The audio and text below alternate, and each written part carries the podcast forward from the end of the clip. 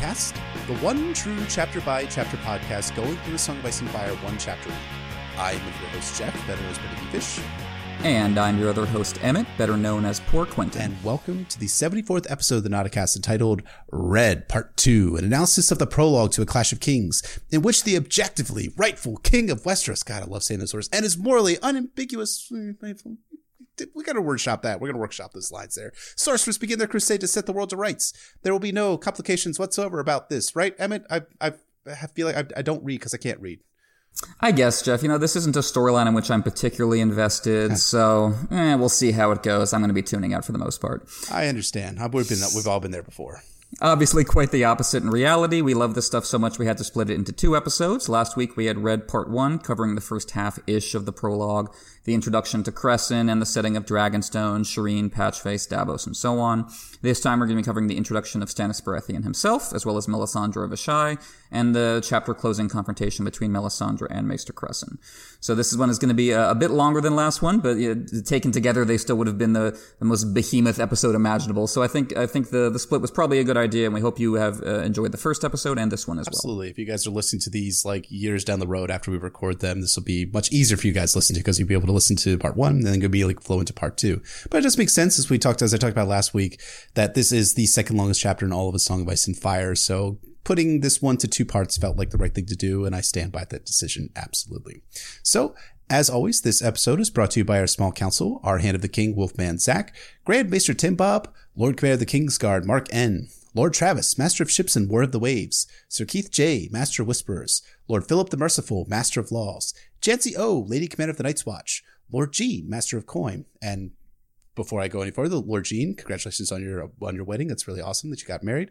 Good luck and many happy years in, in, in matrimony. I guess that's is that the way that you put it? I think so. Absolutely. We're so happy for you, buddy. Congratulations. Yeah. So Archmaester June, Healer of Lesser Poxes, Ragged Michael, Warden of the North, Nelson the Hammer, Prince of Dragonscone, Scarlet the Other Red Woman, and Mistress of Whisperers, Lord Baby the Onion Baby, Lord Blackheart the Defiant, Master of Zorse, Lord Micah, Ward of the West and the Kraken's Bane, Lord James, the Gym that was promised, the High Bearded Priest, the Blue Ringed Octoling, Lord Jake, Assistant to the Hand of the King, Lady Xena Valyrian, Hedrigal, Captain of the Airship Arrogance, and our two newest members of the Small Council. You heard that right. Two newest members of the Small Council, His Grace's Royal Inquisitor, Sir Frank B., and Lord James Stormborn, Warden of the World Warden of the Worldwide Weirwood. Wow, that's a mouthful, but it's awesome and it's a great name. Love it, love it, love it. Welcome, guys. Really appreciate it. We're so happy to have you here. Frank obviously is one of our uh, great uh, Song of Ice and Fire friends, and we're so happy to have him on the council. And Lord James, welcome as well. It's it's a unique form of torture to make Jeff say Warden of the Worldwide Weirwood every week, but whatever your kink. I, I, guess, I guess if that's what you want to do is make me like trip over my words. I don't do that enough in the main podcast, anyways. You guys, you, you guys, if you were listen, ever listen to like the raw audio, you, you, don't even know. You don't even know how much editing has to be done to get my voice to sound as good as Emmett's is. Aw shucks. Thank you, counselors, very much, and welcome to our to our two newest members of the small council. Our spoiler warning, as we say in all episodes, we'll potentially be talking about all published books. That's the five novels, three Duncan novellas, histories, interviews, the Winds of Winter sample chapters, as well as Game of Thrones, the TV show. Anything and everything.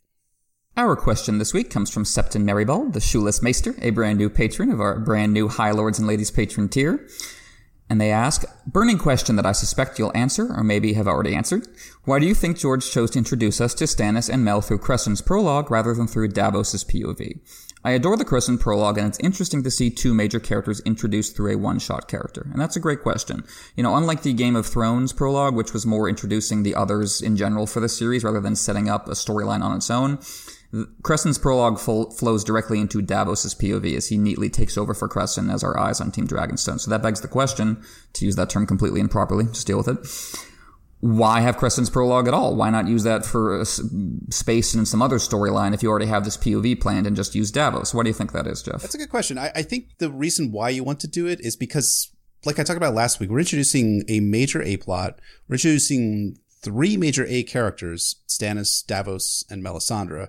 We're introducing a number of minor characters, Selyse, Shireen, Patchface. We're introducing a whole, basically, we're introducing a whole cast of characters for A Clash of Kings, ones that we have not been properly introduced to in, in a Game of Thrones.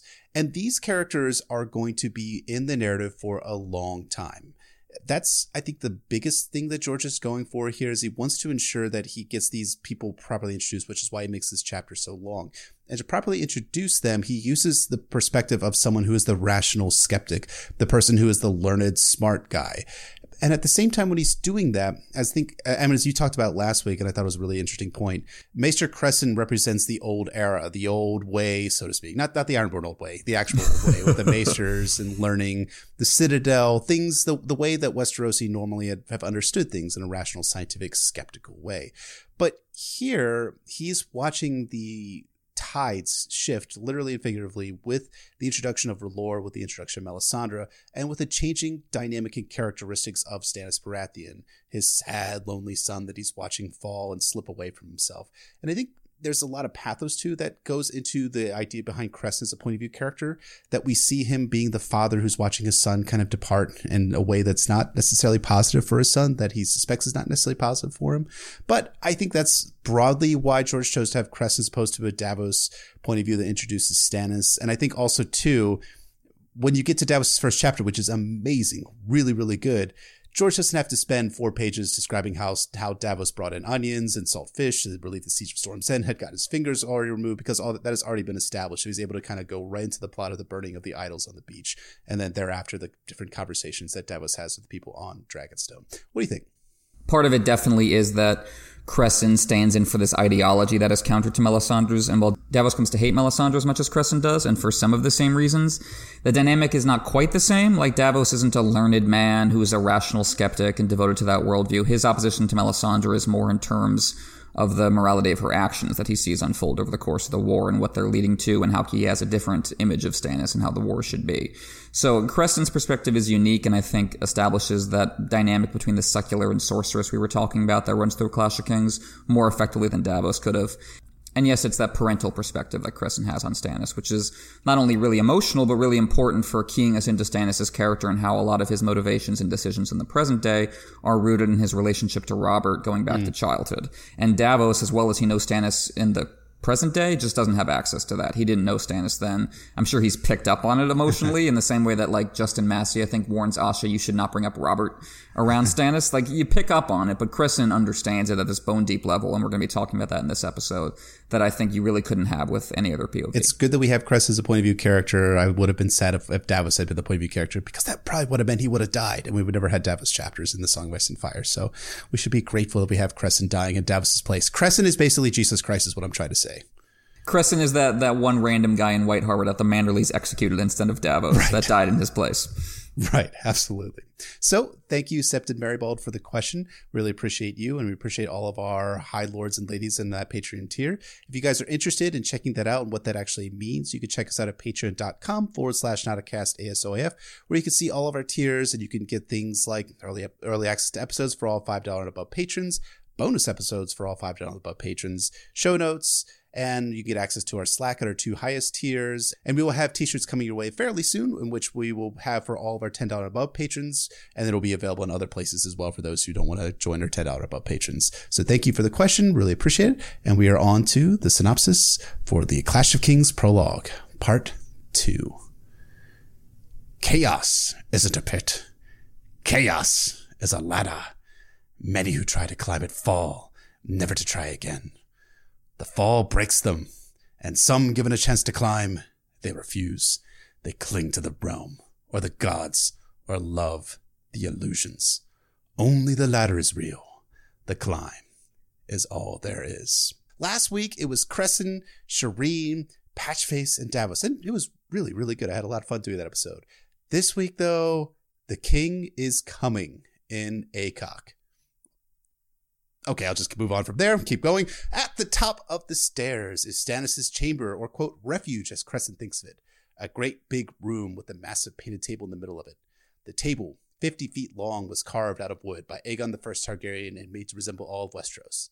And in the middle of the room, seated in the chair, was a man in a tight lace leather jerkin and breeches of rough spun brown wool. When Maester Cressen as when Maester Cressen entered, he glanced up. I knew you would come, old man whether I summoned you or no. There was no hint of warmth in his voice. There seldom was. And you know what I'm going to do? I'm just going to keep on reading Stannis Baratheon, Lord of Dragonstone, and by the grace of the gods, rightful heir to the Iron Throne of the Seven Kingdoms of Westeros, was broad of shoulder and sinewy of limb, with tightness to his face and flesh that spoke of leather cured in the sun, until it was as tough as steel. Hard was the word men used when they spoke of Stannis, and hard he was. Though he was not yet five and thirty, only a fringe of thin black hair remained on his head, circling behind his ears like the shadow of a crown. Stannis had distinguished himself by cropping his facial hair tight and short to his face, and it hangs, quote, like a blue black shadow across his square jaw and bony hollows of his cheeks. Cressen then goes to describe Stannis' eyes as, quote, open wounds, and his mouth made for frowns, scowls, and sharply worded commands. And then we get our first reference to Stannis not knowing how to laugh, and that Cressen could swear he could hear Stannis grinding his teeth in the middle of the night. This is all so good. Cressen states that Stannis would have woken him up at one time, but now Stannis won't because Cressen is old and he needs to sleep. Stannis had never learned to soften his speech, to dissemble or flatter, and those that did not like it could be damned. All the same, Stannis knew that Cressen would find out what happened in the Stormlands from Davos, and Cressen admits that he talked with Davos on the stairs. Stannis thunders about how he should have removed Davos's tongue too, and Cressen retorts that removing Davos's tongue would have made him a poor envoy. He may be a poor envoy in any case. The Stormlords will not rise for me. It seems they do not like me, and the justice of my cause means nothing to them. The craven ones will sit behind their walls, waiting to see how the wind rises and who is likely to triumph. The bold ones have already declared for Renly. For Renly! Cressen says, yeah, they probably did that because Renly's been the Lord of Storm's End for 13 years.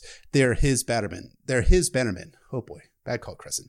Stannis launches into a long rant about how the Stormlanders should be his bannermen, given that he held Storm's End against Mace Tyrell and Paxter Redwyne and nearly starved to death in that siege. And all Stannis got in return was fucking Dragonstone. Storm's End, the ancestral seat of House Baratheon, should have passed to Stannis by rights. Cressen notes that he is that this is a really old wound that Stannis keeps picking at. Yeah, there's the historical grievance, but there's also the pragmatic side too. Dragonstone and the Lords of the Narrow Sea didn't provide much in the way of soldiers. Even adding up the cell sellswords that Stannis bought from Essos, the host was too small to take on the Lannisters at King's Landing. So Cressen decides to try a diplomatic approach, saying that Dragonstone needed a strong lord to hold it for Robert, and that Renly was a child, which then immediately which then immediately leads to Stannis bitching about Renly still being a thieving child trying to steal Stannis' rightful crown, which not exactly wrong. Not wrong in the least, actually. But and because the narrative allows me to indulge my dislike for King Terras, allow me to read Stannis' exact words on Renly Baratheon. What has Renly ever done to earn a throne? He sits in council and jests with Littlefinger. In attorneys, he dons a splendid suit of armor and allows himself to be knocked off his horse by better men. That is the sum of my brother Renly, who thinks he ought to be king. I ask you, why did the gods inflict me with brothers? Well, Cressen can't answer for the gods, which of course leads to Stannis clapping back. Are you guys noticing a pattern here of Stannis always clapping back? That Cressen can scarcely answer at all these days.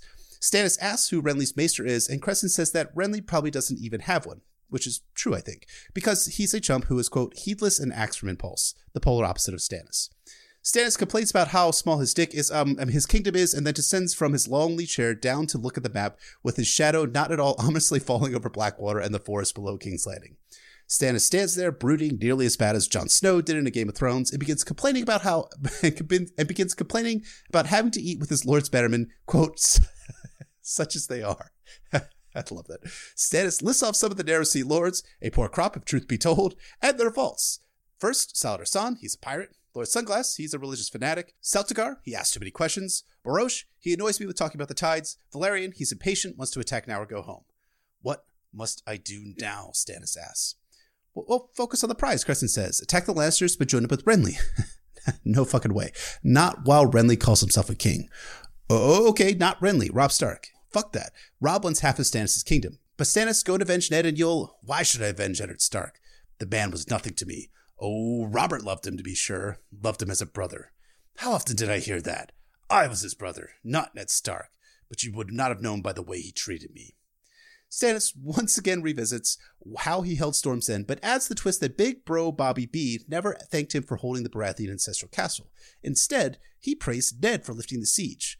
Then, after nearly starving to death, Robert ordered Stannis to build a fleet and attack Dragonstone. No thanks for that either. Stannis got blamed that Viserys and Daenerys Targaryen got away.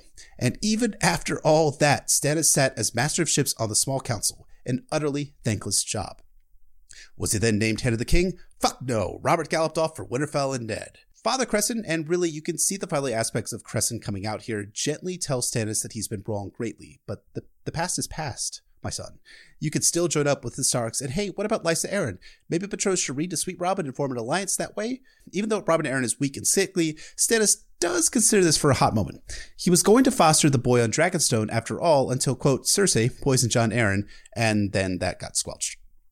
Cressen puts in that they could send Shireen to the Eyrie and away from the grim castle of Dragonstone, which uh, the Eyrie is a little bit grim too, and maybe send Patchface along for the journey too. Yeah, maybe. Stannis almost seems to like soften for a hot second. Maybe it's worth. Must the rightful lord of the Seven Kingdoms beg for help from widow women and usurpers? Oh boy, hi, hi, hi Queen Selyse didn't see you coming in, and neither did Cressen. He begs apologies, and then Stannis scowls, saying he doesn't beg of anyone. Mind you remember that woman. Stannis, the wife respecter, everyone. Selyse says that she's pleased to hear it. Then we get some unkind descriptions of Selyse's appearance, big eyes, sharp nose, and a mustache that she plucks and curses regularly. She sounds off that the Arryns owe Stannis their allegiance and that her royal husband shouldn't go off to plead a bargain with what is his, quote, by the grace of God. That talk of monotheism makes Cressen leery as he thinks about how Selyse has been captured by Melisandre and R'hllor of late and is now a zealot in R'hllorite religious practice. Stannis, though, well, he ain't so enamored with R'hllor. He doesn't need God's grace. He needs swords. Cressen notes how unaffectionate Stannis is with his wife and how this was a long-term trend for Stannis. He barely wrote to Selyse when he was in King's Landing on the small council and only, of course, and only had joyless sex with her once or twice a year. Fabulous. Selyse says that maybe they should try to solicit the support of her family, that is the Florents, and how they'll rally to Stannis' cause. Okay, great, Stannis says. That's 2,000 troops. Big fucking whoop. Besides, the Florents have lands deep in the Reach. They ain't gonna risk Mace Tyrell's wrath. Okay, fine, Selyse continues on. Well, let's focus our faith on the big ass prophetic sign outside the window, the red comet. That is definitely R'hllor's banner there, and it's your time to do some Azor Ahai, Your Grace. It's also very certain. Destroy R'hllor's enemies. You got this. Embrace R'hllor. You could do it. Yeah, yeah, sure, Stan says. How many soldiers or swords does R'hllor have again? All you need, Selyse says. Storm's End and Highgarden for a start. Stannis gets all frowny and tells Selyse that the Stormlands and Reach are sworn to Renly, loving his kid brother like they did Robert, and how they never loved him. Yes, she answered. But if Renly should die? Stannis looks Selyse over, but Cressen is horror struck, stating that these things shouldn't be thought. Yeah, sure, Renly's a piece of shit, but let's not get his but let's not let his follies they're not follies to Stannis. They're treasons. But he's still skeptical.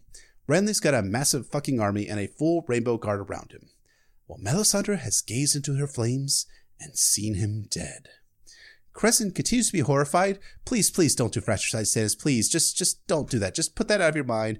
And then Selyse asks Cressen how he's going to help Stannis win without a little fratricide. And mind you, Cressen, you can't sell the Starks half the kingdom or marry Shireen to Sweet Robin.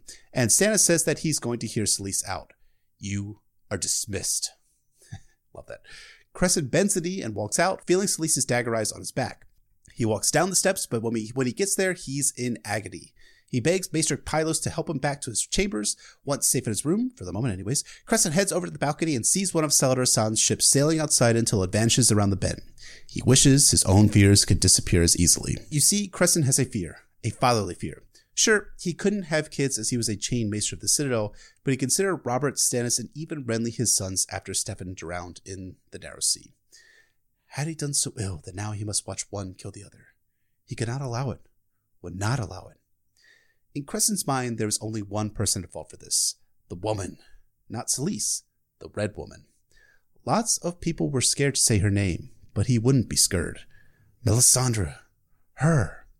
Melisandre of Asshai, sorceress, Shadowbinder, and priestess to R'hllor, the Lord of Light, the God of Flame and Shadow, Melisandre whose madness must not be allowed to spread beyond Dragonstone. His chambers now gloomy, which when are they not? Cressen lights a candle and moves out over the workroom under the rock, under the rookery stairs.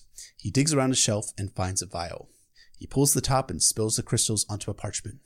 Shining like jewels, Cressen thinks that he's never truly seen their color before. The chain around his throat felt very heavy. He touched one of the crystals lightly with the tip of his little finger. Such a small thing to hold the power of life and death. The crystals were made on the islands in the Jade Sea. Their leaves were aged, washed in lime juice, sugar water, and rare spices from the Summer Isles. Then they were thickened with ash and allowed to crystallize. The alchemists of Lys knew how to do it. The faceless men knew too. And the maesters of the Citadel?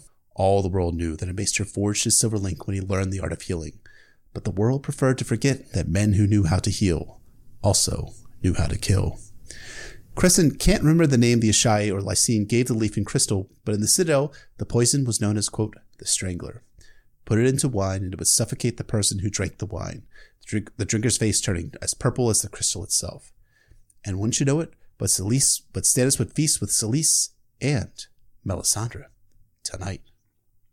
Cressen decides he needs to take a nap to prepare for the ordeal ahead, and he gets into bed. But as he closes his eyes, all he can see is bread. Probably the comet, or blood and murder. oh God, God, oh God. Cressen wakes as the sky is dark, his chamber's black. He pushes himself up with a headache coming on and realizes that he wasn't summoned for the feast. He, he was always summoned for feasts. He was always there close with Stannis. His lord's face loomed up before him. Not the man he was, but the boy he had been, standing cold in the shadows while the sun shone on his elder brother. Whatever he did, Robert had done first and better. Poor boy. He must hurry for Stannis' sake. Cressen grabs up the crystals and putting them into his parchment and places the crystals and parchment into one of his hidden sleeves sewn into his garment.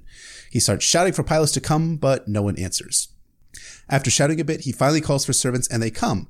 He asks Pylos where he is and states that he should have been woken, but he's really confused about what's going on. Cressen crosses the long galley again with the, with the night wind whispering around him and torches flickering about. Oh, and the red comet is still afire overhead which is a great sign. Cressen tries to shake off the idea that these are ominous signs and how he's a maester. He doesn't fear signs of portents. Oh, oh no. Cressen heads through the doors shaped like the mouth of a st- like a mouth of a stone dragon, where the great hall is, and boy, I gotta tell you, the imagery is not looking great for Cressen here. Cressen tells the servants to get lost, and then he goes through the quote gateway teeth. Guardsmen open the red doors for Cressen, and the maester walks through them. Unleashing a sudden blast of noise and light, Crescent stepped down into the dragon's ball looks like all signs are pointing to Cressen getting away with his plan, right? Right? No, fuck no. Inside the hall is commotion, the clatter of knives and plates, Patchface dancing and singing his familiar, The shadows come to dance, my lord, dance, my lord, dance, my lord. The shadows come to stay, my lord, stay, my lord, stay, my lord. The tables are crowded with knights, archers, sellsword captains eating bread and fish stew, but there was no laughter or shouting. Stannis wasn't up for that shit.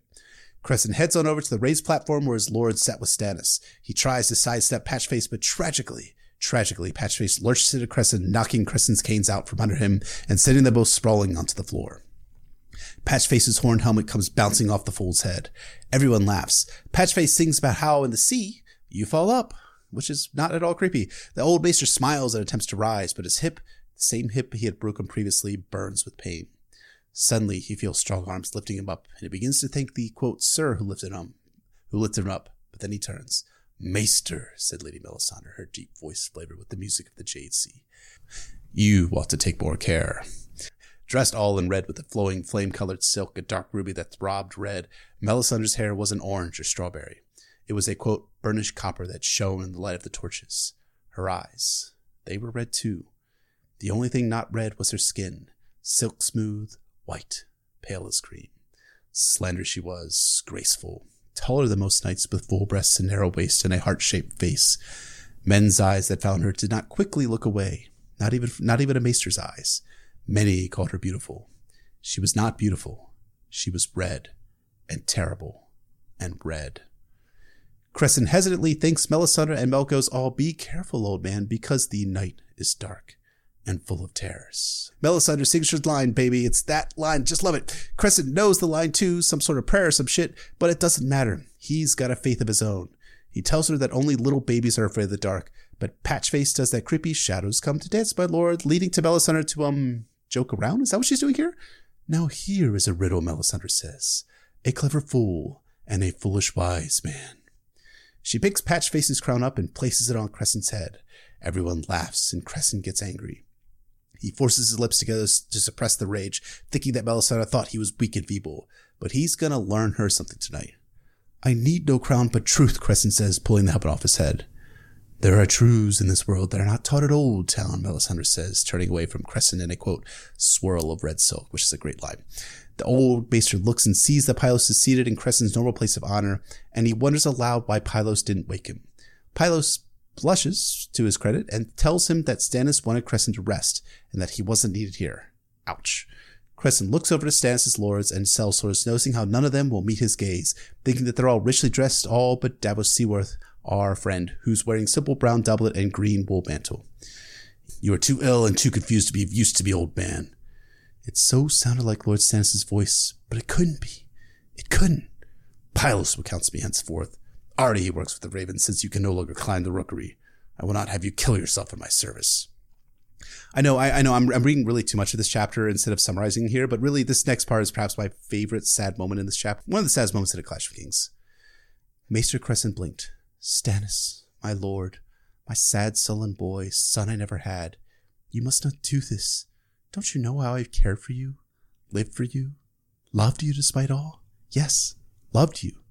Better than Robert even, or Renly, for you were the one unloved, the one who needed me most. But all Cressen actually says is, As you command, my lord. But he would like a place at Stannis' table, at his side. I belong at your side. Davos gets up and offers his seat to Cressen, and Stannis agrees to Cressen's seating arrangement, turning away to talk to Melisandre, who is, of course, seated at Stannis' right hand. Cressen realizes that he's too far away and he needs to get closer to put the poison into her cup.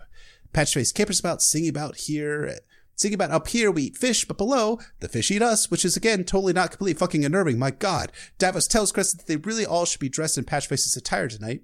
So you see, Melisandre allegedly saw victory in the flames, and Stannis will move accordingly based on what he's uh, based on what Melisandre saw. Trouble is, all that Davos can really see is what Patchface is seeing: the bottom of the sea. Cressen moves his fingers up his sleeve and feels the strangler crystals. He calls out for quote Lord Stannis and gets immediately corrected by Selyse, King Stannis. Okay, well, King Stannis, fine. You need to make common cause with the Starks of the Arryns. I make common cause with no one, Stannis Baratheon said. No more than light makes common cause with darkness, Lady Selyse helpfully completes. Stannis does his complaining thing about the Starks stealing half his kingdom again and how the Lannisters have already stolen his throne while King Terras Renly has thieved away the swords and soldiers that were his. They're all usurpers. They're all my enemies. Cressen realizes that he's lost Stannis and starts thinking about how he could approach Melisandre. He needed to get to her cup, so he decides on an attack, a speech. You are the rightful heir to your brother Robert, the true lord of the seven kingdoms and king of the Andals, the Rhoynar and the First Men. But even so, you cannot hope to triumph without allies. Well, according to Selyse, Stannis has allies. The Lord of Light, R'hllor, he's got God on his side. Cressen states that gods are uncertain allies and R'hllor's got no power here. You think not, Melisandre says as the ruby glows in the light. If you will speak such folly, Maester, you ought to wear your crown again. Selyse shouts how they that's exactly what they should do. Go fetch Patchface's helmet. Patchface says that no one wears hats under the sea, and Stannis Oh boy, this one's a hard one even for Stannis fans to be cool with. He tells Patchface to give Cressen his crown. No, the Maester thought. This is not you, not your way. You were always just, always hard, yet never cruel. Never. You do not understand mockery, no more than you understood laughter. Pause. Why are we Stannis fans here, here, here again just in a single sentence? You know, Jeff, I've completely forgotten. Yeah, I'm gonna have to get to Davos's first chapter to have my faith in the king restored again. Patchface dances in on Cressen and puts the helmet on top of the Maester's head, which is a really kind of creepy and sad and moment at this all at the same time. His neck begins bowing under the weight. Selyse says that Cressen should go sing his counsel, but Stannis not really redeems himself because he doesn't by saying that having Cressen sing is going too far. He is an old man and he has served me well. And I will serve you to the last, my sweet lord. My poor lonely son. And now Cressen realizes how he's going to do the deed. He reaches into his pocket and finds the crystal, grasping it between his thumb and forefinger. He reaches for his cup, praying that he'll be smooth. He drops the crystal into his own wine glass, knowing that no one but Davos saw. Mayhaps I have been a fool, Lady Melisandre. Will you share a cup of wine with me? A cup in honor of your god, the Lord of White. A cup to toast his power. Melisandre, quote, studies him. If you wish. All eyes on Cressen. He leaves his bench. Davos catches his sleeve, whispering, asking what he's doing. A thing that must be done for the sake of the realm and for the soul of my lord. He shakes Davos' hand off him, spilling a drop of wine on the rushes. Melisandre meets Cressen beneath the high bench, everyone looking at them, but he only had eyes for Melisandre. He sees all the red that envelops her and notices her red lips especially, curled in a faint smile. She reaches for the cup, and Cressen feels her skin is hot warm to the touch, feverish. It is not too late to spill the wine, Maester. No, he whispers hoarsely. No, as you will. Melisandre takes the cup from his hands, drinks long and deep. When she's done, there is only a little bit left. And now you. Cressen's hands shake, but he forces himself to be strong, to be unafraid. The wine tastes sour on his tongue. The cup slips from his hand, shattering on the floor. He does have power here, my lord, and fire cleanses. The ruby shimmers red. Cressen tries to reply, but his words die in his throat. He coughs deep, terrible. Then his breath becomes a thin whistle. He tries to suck air down, his iron fingers tighten around his neck. And, you know, we have to do this. Let's just read to the end, shall we? As he sank to his knees, still he shook his head, denying her, denying her power, denying her magic, denying her God. The cowbells and the cowbells pealed in his antlers, singing fool, fool, fool, while the red woman looked on him with pity, the candle flames dancing in her red, red eyes. And that is the conclusion to the prologue to A Clash of Kings. Um, wow. I, I, I, I, I'm trying to find an emotion here. Okay. Wow. That, that is how you open a fucking book, man. Like that, that's amazing. That's so good. I mean, I, I, I feel like I got a little bit too into the voices. So, but I mean, it's, it's, I just can't, can help myself. I mean, I feel like I'm just to be embarrassed next week when it comes out for the public, but it's, uh, it's amazing. It's so good. It's such a good fucking open to a book. I think all the prologues obviously have their great strengths and they're all wonderful in their different ways, but this I think is, is far and away the best one, as I was saying last week. And even just reading two thirds of it for this episode in isolation from the excellent opening elements that we were talking about last week, just hearing you read that stuff is, is just spellbinding and spine tingling. That's, that's just the quality of it. And there's so much to talk about as with last week, but obviously our main focus is going to be on the introduction of the king himself. And you know, it's I think uh, the years of arguing and antagonizing and memeing about Stannis have uh, kind of congealed somewhat, and we've kind of gotten calcified in our various camps, and we've gone over and over the same material endlessly, and we all have the same quotes we throw at each other. And uh, I think something I want to try to do here is start for a fresh start here on the Nauticast when it comes to this particular character. And I'm going to start with a bold statement. Stannis Baratheon is the single best written character in A Song of Ice and Fire. Not Jaime, not Catelyn, not even your beloved Sansa Stark. Bold statement. But like we were talking about this in pre-production for those who are, listening in for our high lords and, and, ladies and our small counselors who get to listen to that little mini track that we release every week now.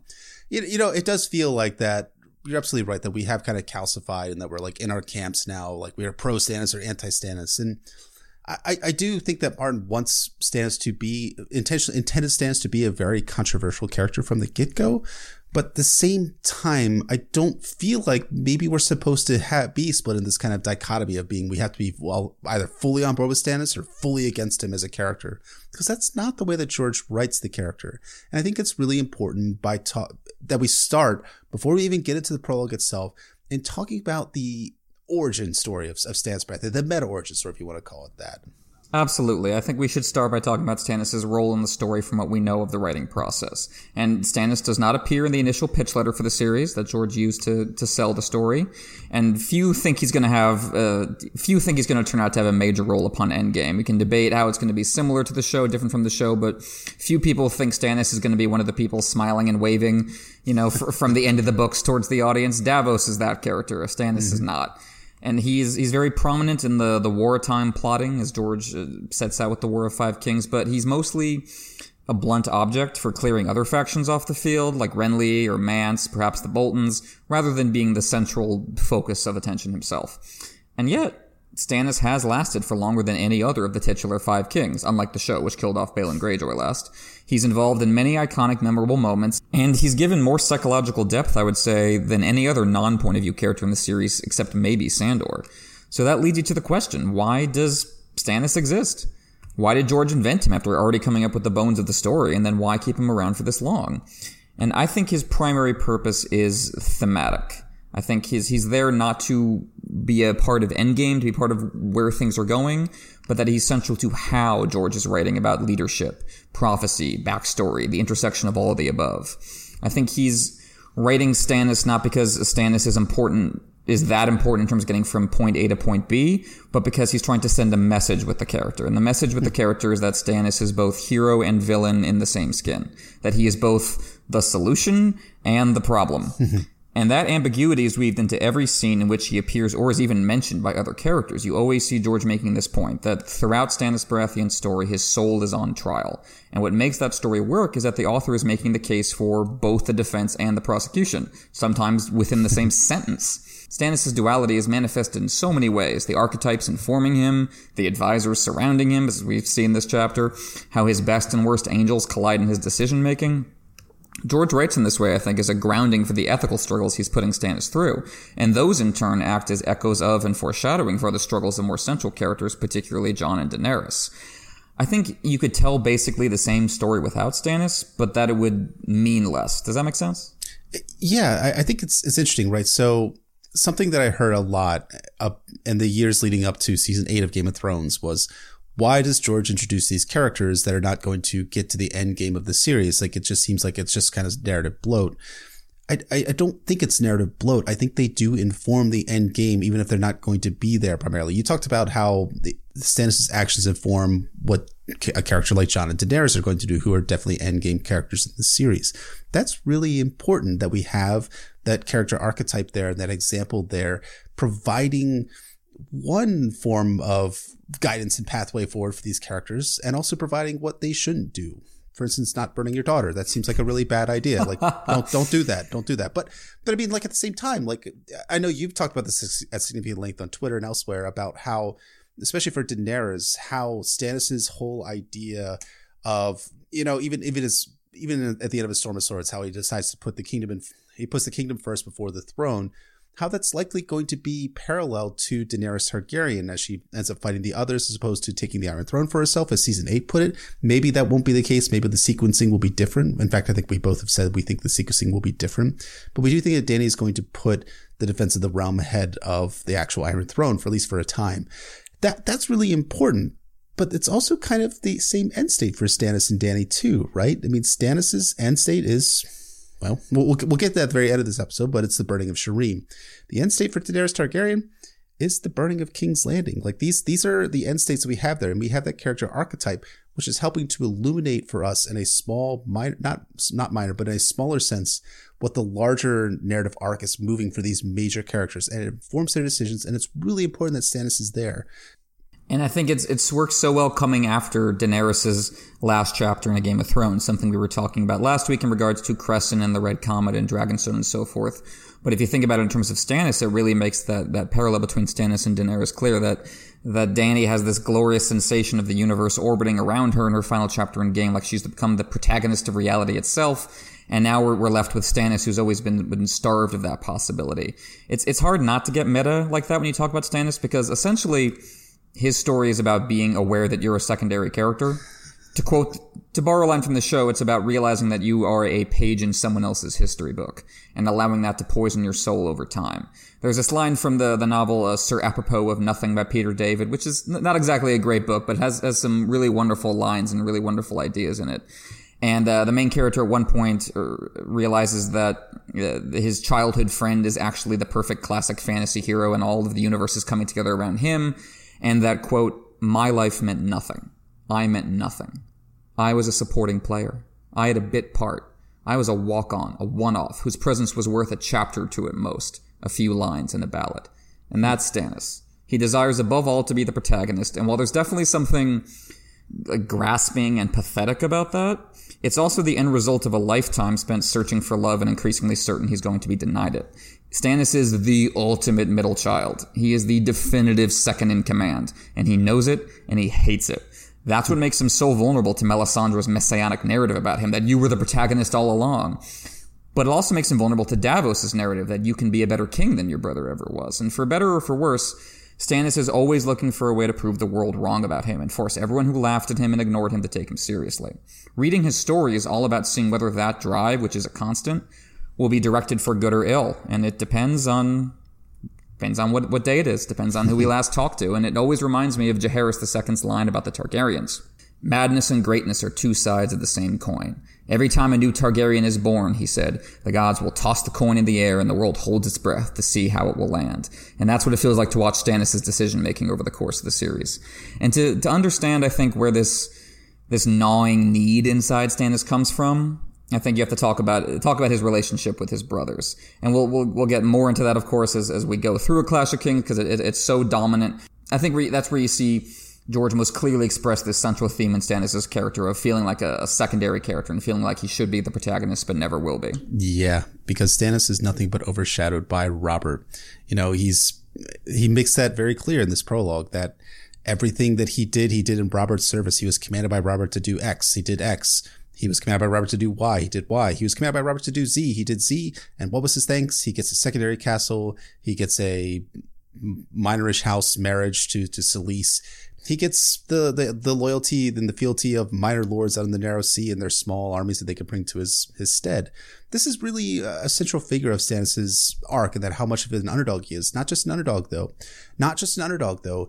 He's also the guy who is, as you said, really well, is the second in command. He's the guy who's doing the rearguard actions and holding Storm's End while Robert goes off and gloriously wins the War of the, the War of the Five Kings. While Robert goes off and gloriously wins Robert's rebellion alongside of Ned Stark. He's the guy that holds Storm's End, defends it, and he doesn't get thanked for it. Ned Stark gets thanked for going there and not even fighting, not even lifting a finger besides the Tyrells dip their banners before before Ned Stark. That's really important and it really helps set the psychological vantage point for Stannis himself. And that's just a, a really good storytelling in, in terms of how George is setting these character archetypes up and, and really has a very clear gra- grasp of the psychology of Stannis as a character. And this is a psychology that extends all the way out, not just to Stannis Baratheon as the second son, but to other characters, like Tyrion, for instance. For sure, there's definitely a strong echo of the Lannister dynamics to a certain extent here. We were talking in the int- when we did the introduction of Tywin in a Game of Thrones Tyrion Seven about how for Ty- for Tywin and Tyrion, whenever they're talking to each other, Tysha and Joanna are always constantly present. They're always thinking about what the other Lannister man did to that woman, and that's why they can never connect and never get past this anger and hatred and resentment they have for each other. And similarly, you have Robert always flashing behind Stannis' eyelids, as he says in Storm of Swords, "Robert, he is in my dreams as well." Laughing, drinking, boasting. Those were the things he was best at. Those and fighting. I never bested him at anything. The Lord of Light should have made Robert his champion. Why me? And it's, again, it's the, the sense that Robert is the actual main character of his story. That Robert is the book in which he is but a page. That Robert is the song in which he is, is that Robert is the song in which he is but a verse.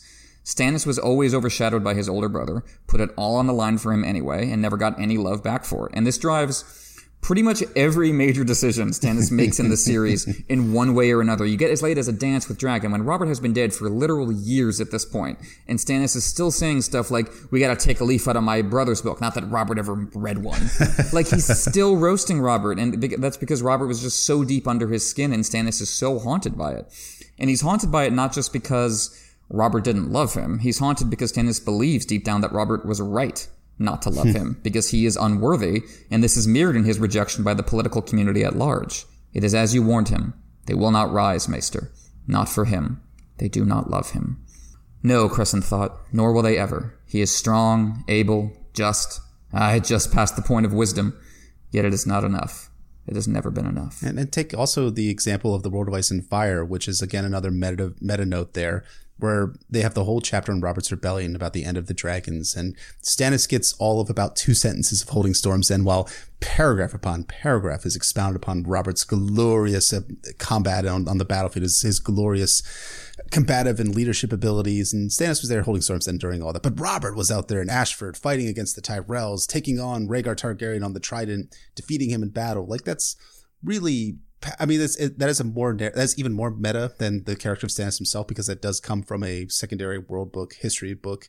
But you know, that's never been enough. It's just so powerful for his, for Stannis's story that he's always been the guy who thinks that Robert is right about him, and that's it's it's sad, right? It's it's imbues his character with a lot of pathos that we don't see a lot in the story. We don't see in many many stories, I would say. I think so too. It's it's pathos that's so good. It, it evokes like Shakespearean qualities. Our, our friend Lauren, aka Shakespeare of Thrones, has talked about Stannis as, as being a, a strong Macbeth archetype, and I definitely think you see that throughout his story. And it's that line, "It has never been enough," that Cressen says. That could be the defining mantra of Stannis' story and life. No matter what he does, he never seems good enough for Robert or the crown or the realm or himself. And again, it's it's the meta. He's not good enough to be the protagonist. He's not worthy of, of getting a storyline to himself. And that feeling of unworthiness has pushed Stannis in two opposing directions at once over the course of his adult life, cementing the essential ambiguity of his character. On the one hand, it's made him strong. The singers may do as they like, as he says, and the likes of Robert and Renly and Janos Slynt may corrupt their souls as he climbs the ladder, but Stannis will be a just man, even if it means being the only one. He has this, this independent streak, politically speaking, that makes him really appealing. That, that line Cressen says about how he speaks the truth and speaks what he feels, and, you know, God's be damned if anyone's offended by it. And, you know, on the one hand, that's that's definitely a, a, behavior common to many assholes that I think we all know. People who just are mean to people under the guise of being honest. But on the other hand, it also makes Stannis very different from the, the flattering, dissembling courtiers we've seen in King's Landing. On the other hand, though, it's made him weak. He's envious and short-sighted and very, very vulnerable to being told he's the chosen one after all, if he'll only pay the price. Hmm. And so the man resulting from this process is just past the point of wisdom, as Cressen tactfully puts it, strong but brittle, as Donal Noye would have it, as we'll be talking about in a few episodes when we get to Jon 1. Or, as Loras says in season 1 of Game of Thrones, he's possessed of the personality of a lobster. and Loras is not wrong about that. Like, Stannis' alienation is in part sympathetic, as we see from Cressen's perspective. That, that heartbreaking line, you were the one unloved, the one who needed me most. That you get the sense that under all of Stannis' grumbling and, and rants about how no one appreciates him enough, that what he's really talking about is love. Like he has that line about how Robert never took his hand and said, Well done, brother. Whatever should I have done without you? That's all Stannis wants. Like he doesn't really want the castle because he wants the castle. He doesn't really want the crown because he wants the crown. What he wanted is Robert to say, I see you. I love you. I know I wouldn't have this crown without you. And it never happened. And that really is, I think, very, very sympathetic. But Stannis' rep is also self-fulfilling at this point. You know what I mean? Like he's so convinced that he cannot be loved that he just preemptively acts to distance himself from everyone. We see that all over his chapter, that his defense mechanisms have gone so far that he, he has this duty robot persona he puts on. Like he says in Storm of Swords, that ridiculous line when Davos asks him why he wants to be king. And he says, I am king. Wants do not enter into it. sure. Sure, yeah. buddy you aren't driven by a deep, desperate desire to fill the hole inside that Robert left behind. You're just following the rules. Your emotions have nothing to do with it. That's that's a front. In truth, Stannis is as emotionally vulnerable as anyone in the story, if not more so. And I think George clearly wants us to peer beneath that rough surface at the raw, hurting soul underneath. But that's not to suggest that the surface doesn't matter or that Stannis doesn't need to be held to account for making the decision to act this way. And uh, I think that gives you, again, the, the ambiguity of the overall takeaway from this scene that Stannis does have better angels and is electing to ignore them. He has valid and even sympathetic reasons to feel the way he does, but he is allowing those feelings to back him into a very dark corner. Do you think that's a fair assessment? That's a very fair assessment. You know, as I was listening to you, I was thinking about the character of Two Face from The Dark Knight and from comic book series, in which because of the unfairness and the un- and the injustice that he's experienced in the world and in his own personal life, he has fallen back on fate and on chance as the ultimate arbiter of things of how the way things should be. I think Stannis in the same way is looking at law as that neutral arbiter in order to determine right and wrong. When in fact, like that's just the surface. That's just Stannis' defense mechanism that he's attempting to push back against the world that has already rejected him and being like, well, you already rejected me. So it's, it's the law. I'm, I'm the king. Once don't enter it. You know, gold is heavy on a, on a crown. My, I don't want the crown. I just, you know, it's, it's too heavy. That sort of thing. Like that kind of, he makes that, uh, they, he makes all these speeches that, that really don't speak to the reality of what Stannis is feeling. Like, you get a real sense from Cressen's point of view in the in the prologue, as well as Davos's later like one on one interactions with Stannis, that there's a real emotionality behind Stannis as a character. I mean, you you can't go, you can't read the Proudwing story and not see the deep hurts that Stannis is feeling about being rejected by Robert and about seeing himself as quote weak wing, as he as he tells Davos in this first chapter in A Clash of Kings. That being said, there is a, it's interesting uh, in a, in a 99 So Spake Martin, George was asked about the question about whether Robert ever loved Stannis and and uh, maybe the response is interesting. At least it's interesting, kind of in an objective sense, if not like a personal sense for Stannis, uh, at least it helps us understand the dynamic as Robert understood, which he says there are many different kinds of love. Robert was dutiful towards his brothers and no doubt loved them in a way, but he didn't necessarily like them. His relations with Stannis were always prickly. Renly was the baby of the family and spent little time in Robert's company until he was old enough to come to court. I suspect Robert was fond of the boy, but not especially close to him, which is something that we do see in a Game of Thrones a little bit. Stannis always resented being given Dragonstone while Renly got Storm's End and took that as a slight. But it's not necessarily true that Robert meant it that way. The Targaryen heir apparent had always been titled Prince of Dragonstone. By making Stannis the Lord of Dragonstone, Robert affirmed his brother's status as heir, which he was until Joff's birth a few years later. Robert could just as lawfully retain both castles for his sons and made Joffrey the Prince of Dragonstone and Tommen the Lord of Storm's End. Giving them to his brothers instead was another was another instance of his great but rather gen but rather careless generosity. So that's really interesting, I think, when you're looking at Robert, and that Robert is kind of the guy who's like, yeah, you, you can have Dragonstone. That's where the heir is. Like you, yeah, I, I'm honoring you by giving you this castle, without obviously saying that he's honoring Stannis by giving him the castle, right? Because Robert would never say that to Stannis because, as George says, he, Robert was not especially he didn't he loved his brothers but didn't necessarily like them, so he would never say that. At the same time, though, like the fact that Robert never communicated these things to Stannis, as you were saying, never said thanks for holding Storm's End, thanks for taking Dragonstone, thanks for being the master of ships, really impacts who Stannis is, and really kind of influences how Stannis can perceives the gift, quote unquote, of Dragonstone. Well said, sir. And yeah, George makes fair points. I think it's interesting that he says it's not necessarily true that Robert meant it that way instead of saying it's not true that Robert meant it that way. That, that necessarily means he's leaving the window open. And it's just, I don't know. I've always had a hard time believing that Robert really didn't see what he was doing here. Like he's he's not obliged to follow Targaryen traditions by making his heir the Lord of Dragonstone. He just overthrew the Targaryens. And as as George says, Robert had plenty of options with what to do with Dragonstone and Storm's End. And if he had given them to Joffrey and Tommen, I don't think Stannis would feel quite this resentful because it's not just that he got Dragonstone, it's that then Renly got Storm's End.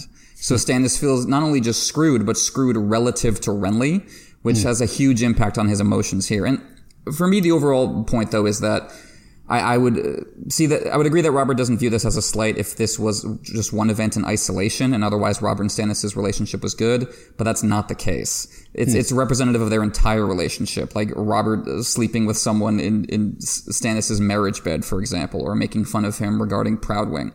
Stannis is not just responding to these individual instances in themselves; he's responding to what he fears is the truth behind each individual instance, and that Robert just doesn't love him. Like it's not just because Stannis wants to be thanked because you're supposed to thank me. I did something for you. Meh. It's because oh he doesn't thank me. That means he doesn't care about me. My brother doesn't love me. It's it's that thought process that is really haunting Stannis, and that neither he nor Robert ever dealt with. And we're gonna we're gonna be talking more about Stannis's parallels to other characters a little later, but I think a really good one in this regard is how Genna Lannister, Aunt Genna, talks about her brothers in A Feast for Crows to Jaime. Quote, It was hard for all my brothers. That shadow Tywin cast was long and black, and each of them had to struggle to find a little son.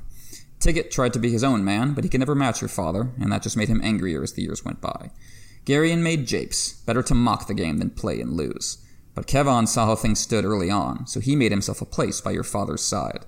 And I think you can see a clear parallel to how the, the Baratheon generation shook out. Robert is the Tywin, right? An impossible standard that casts a long shadow over everybody. Ned was his Kevan, albeit coming from the outside to be the brother I chose, to quote the show. Renly is the Gerion, making japes, although he turns out to be more ambitious in the end than his, his fellow younger, youngest brother.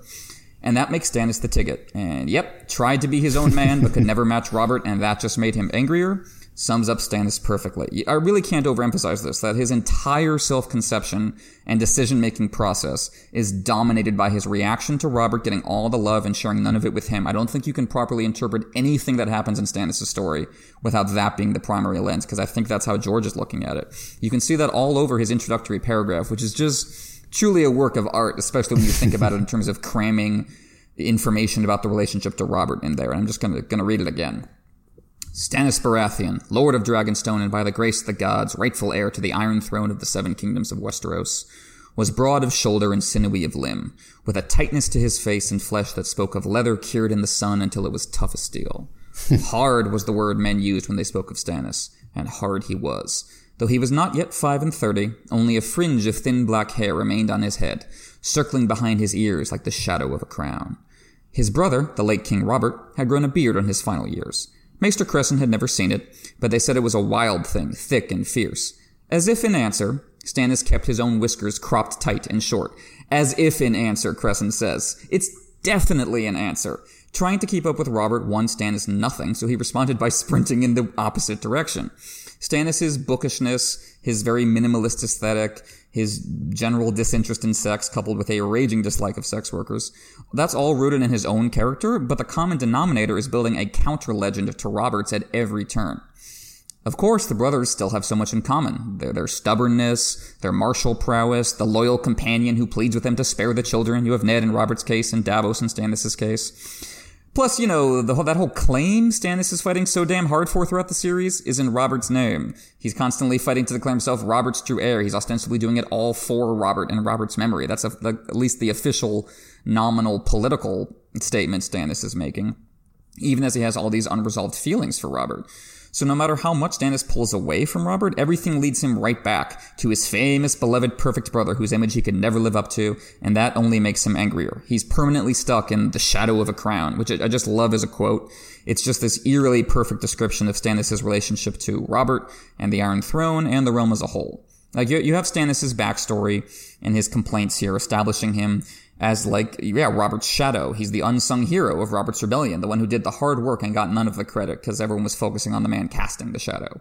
And so part of why Stannis takes to being Azor Ahai, at least to a certain extent, is that he feels like he's sweating, he starved to make Robert a figure of legend in song. So it's my turn. It's it's his it's his turn to be one now. And so the realm's political rejection combines with his his feeling of unworthiness compared to Robert to fuel his intense bitterness here. It's all coming together. So he's he's the shadow of the crown. He's the shadow of a crown in that he is the flip side of Robert's glorious image. Like he's the bill coming due for everything Robert did. He's the one who was, quote, standing cold in the shadows while the sun shone on his elder brother. And now he's here for his vengeful turn in the spotlight. Stannis is, is the Jungian shadow of the crowned stag. He's this figure of intense Catholic guilt come to judge and punish us for our sins. I was saying on, on Twitter a little while back that maybe like the ultimate line that sums up Stannis' story so perfectly is how Sansa describes him at the Blackwater. She's seeing people pray to the idols of the seven and she sees even a few candles at the, at the idol of the stranger because who is Stannis Baratheon if not the stranger come to judge us? Ooh, it's just chillingly good. That is really, really good. I, you know, you know, so, so obviously it was, as, as I've said before, I was reading through a number of future chapters to kind of get a more overall vantage point of, of who Stannis is in a Clash of Kings. What I think is so fascinating about the idea of him having the being the shadow of a crown and being the the reverse image of Robert Baratheon is how Renly is described as the ghost in a crown, right? As Catelyn sees him in Catelyn's second chapter in A Clash of Kings.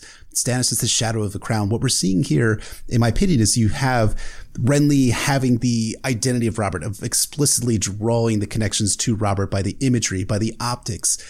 But then you have Stannis being the guy who's actually doing what Robert would do militarily, being that excellent military mind and fighting, nearly winning in the Blackwater and winning in various, against overwhelming odds in various battles going forward in the narrative. And that's really, really fascinating that we have this character being drawn from Robert as well as having Renly being drawn from Robert.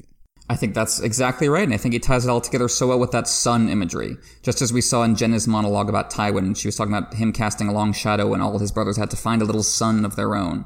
Robert has a ton of Sun King imagery surrounding him in general, as we talked about somewhat in Book One. His his star always shone so brightly, and that's why it's so perfect that George describes Stannis as looking like leather cured in the sun. He's been staring into the sun his whole life as it just transforms him. He's just on the other side of the glass from glory, not allowed close enough to be nourished by the fire, but close enough to be turned into steel by it. So the hotter Robert burned, the colder Stannis became. And there's something just so like perfectly cosmically true about that family dynamic fitting like the Sun King imagery. It feels as though it's like you can't have a Robert without a Stannis. Like the action hmm. demands this equal and opposite reaction. The rise is always going to foreshadow the fall. Robert in his Sun King glory days embodied so many things youth and hope and the ideal of the fantasy genre. And now he's gone, and we're left alone with the cynicism he inculcated in Stannis. The middle Baratheon stands in for, for disappointment, dis- disillusionment, decay, and despair, and the desperate drive to fill the hole that all those leave behind. That's how Stannis related to Robert not exactly a healthy relationship.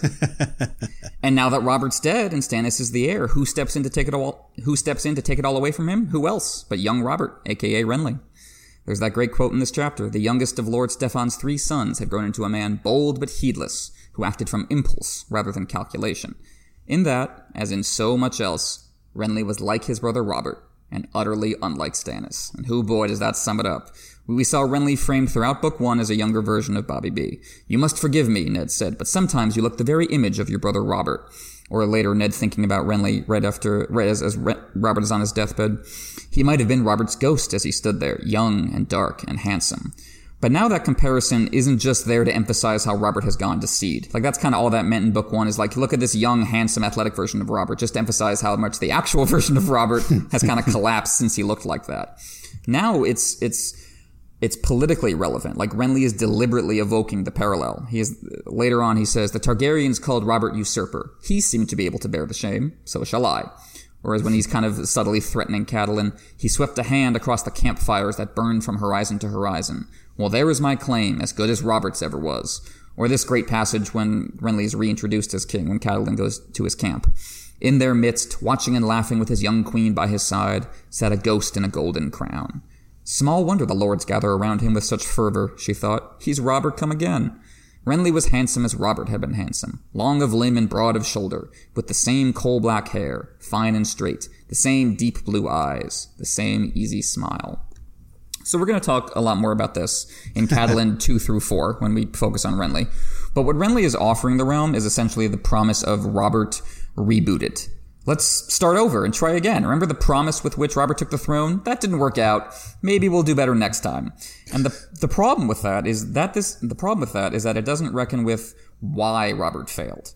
And Renly doesn't have an answer to that question beyond he was too focused on getting laid. Like that's all he really says when we get to Catelyn 2 when he tells Lord Caswell, I think is the Caswell they're mm-hmm. staying with, and he, he tells Lord Caswell that, you know, I'm, I'm going to leave your daughters alone. I'm not like Robert. That's really the only substantive difference he sets up between himself and Robert because he's so interested in claiming that image.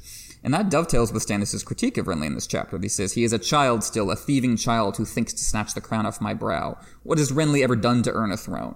He sits in council and jests with Littlefinger, and at attorneys he dons his splendid suit of armor and allows himself to be knocked off his horse by a better man. That is the sum of my brother Renly, who thinks he ought to be a king.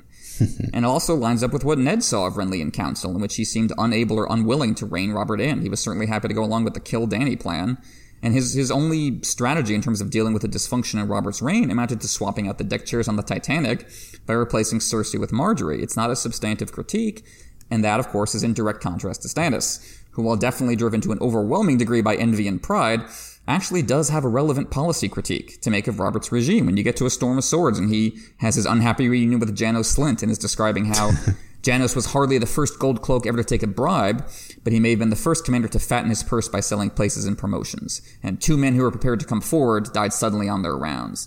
I saw the proof Jon Arryn laid before the small council.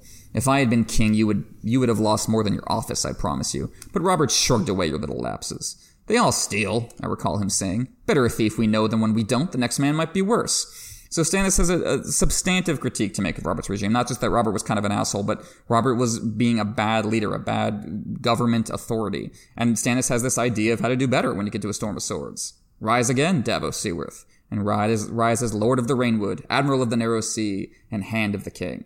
Your Grace, I cannot. I am no fit man to be a king's hand. There's no man fitter. I am low born, an upjumped smuggler. Your lords will never obey me. Then we will make new lords. Obviously, one of the best Stannis lines, but I think it's supposed to stand in contrast to Renly. Is like you were saying, Renly got the image and Stannis got the substance. Renly got what made Robert popular, and Stannis took away the critique of what made Robert not actually that good a leader once the popularity wore off. Right. But the problem for Stannis though is that he needs the image as well, and that as much as we're all like like hell yeah, Stannis, way to make Davos your your hand of the king, like that's awesome, that's amazing, that's great work. He still needs the imagery there to kind of back him up. You know, something I was thinking about as, as I was as you were rereading that, and then I was thinking about how if if Stannis was a good and smart and pragmatic and really got the image and the optics politics the way that Renly gets it, he would have like sent out notices throughout all the seven kings of Westeros saying that I have named Davos Seaworth the hand of the king. I am making him, I am making a statement on behalf of the small folk that if you are of good service to the realm, to the to the laws, to legality, to what is righteous in this world, then you could be risen up to be the better person, to be the person who's actually leading things. And that's really vital for Stannis to do that. But he doesn't do it. And part of it is because he doesn't have the, the communication skills that, that Robert has. But part of it is too that he just doesn't have the, the, the idea of the optics, the image politics, everything that Stannis does that we all cheer him for, it's all done in the shadows, in the dark, on a one-on-one conversation with Davos Seaworth and that, or with Maester Cressen. And that's what makes him so lacking. I, hate to say it like lack because I because I love Stannis, but it makes him so lacking in terms of that, and that's what made makes a character like Robb Stark much more much better at being a king because he yes he has the substance at least the military substance but he also has the ability to make overt political statements that have an influence and impact on the people of Westeros. That's really good character building but it's also sad for Stannis that the guy who has the substance just doesn't have the image and that makes him lacking as a king I think you really nailed it with Stannis doing his best work in the shadows, in the dark, where the, where the people can't see it. That's what makes him uniquely frustrating. And I think uh, well written and, and believable that he would operate that way, that this guy with his particular history and how he thinks of himself wouldn't take the attempt to make his, his best moves public. We're going to see that again where he temporarily declares himself come to the wall to fight the others, but then he kind of backslides in part in, in A Dance with Dragons, in part because he doesn't really alert everyone about the others in the way you think he should. And it's because he, he is this, this failure to master image politics. So yeah, I don't want to suggest that by Renly being all image and no substance that, that image politics is unimportant or, or superficial on its own. It's extremely important and a huge part of why, why Robert got the throne. And this is really one of my favorite aspects of A Clash of Kings is the presentation of Renly and Stannis as just perfectly matched opposites on every conceivable level. Like how Tyrion says about them that they're two different and yet two alike. And so that's why they could never stand each other. It's just so perfect. Like you have Renly with his just like flower deer aesthetic and his rainbow guard and his Disney princess wife and then you have Stannis with his, his volcano covered in gargoyles looming above the realm with his shadow falling on the capital. Like it's, it's so, such perfect opposites. And again, this is something we're going to be expanding upon when we get to Catelyn chapters and actually have both Stannis and Renly on the page. But even before the Baratheon bros square off, you can see, you can see that uh, perfect opposite dynamic in terms of how they relate to Robert. It's like, Robert was split in two. Like you split like an atom in two and you have two electrons spinning in different parts. like, you know, he was, he was split into like ice. And now you have the ghost and the shadow. And Stannis is the shadow. And so he has the legit critique to make of how Robert ran things, because he was right there as the shadow. But he's also far too close to it emotionally to serve as a legitimate vessel for that critique. Renly, by contrast, doesn't have that personal backstory weighing him down. He doesn't have this fraught relationship with Robert because he barely related to Robert beyond the image. So that's why he's able to effortlessly recreate it. Unlike Stannis, he never had to wrestle with the man beneath the image, so the disappointment, so the disappointment and disillusionment never set in. Renly can therefore be the ghost. He can be the picture perfect resurrection of Robert with none of the baggage that Stannis accumulated and was refusing to let go in this chapter.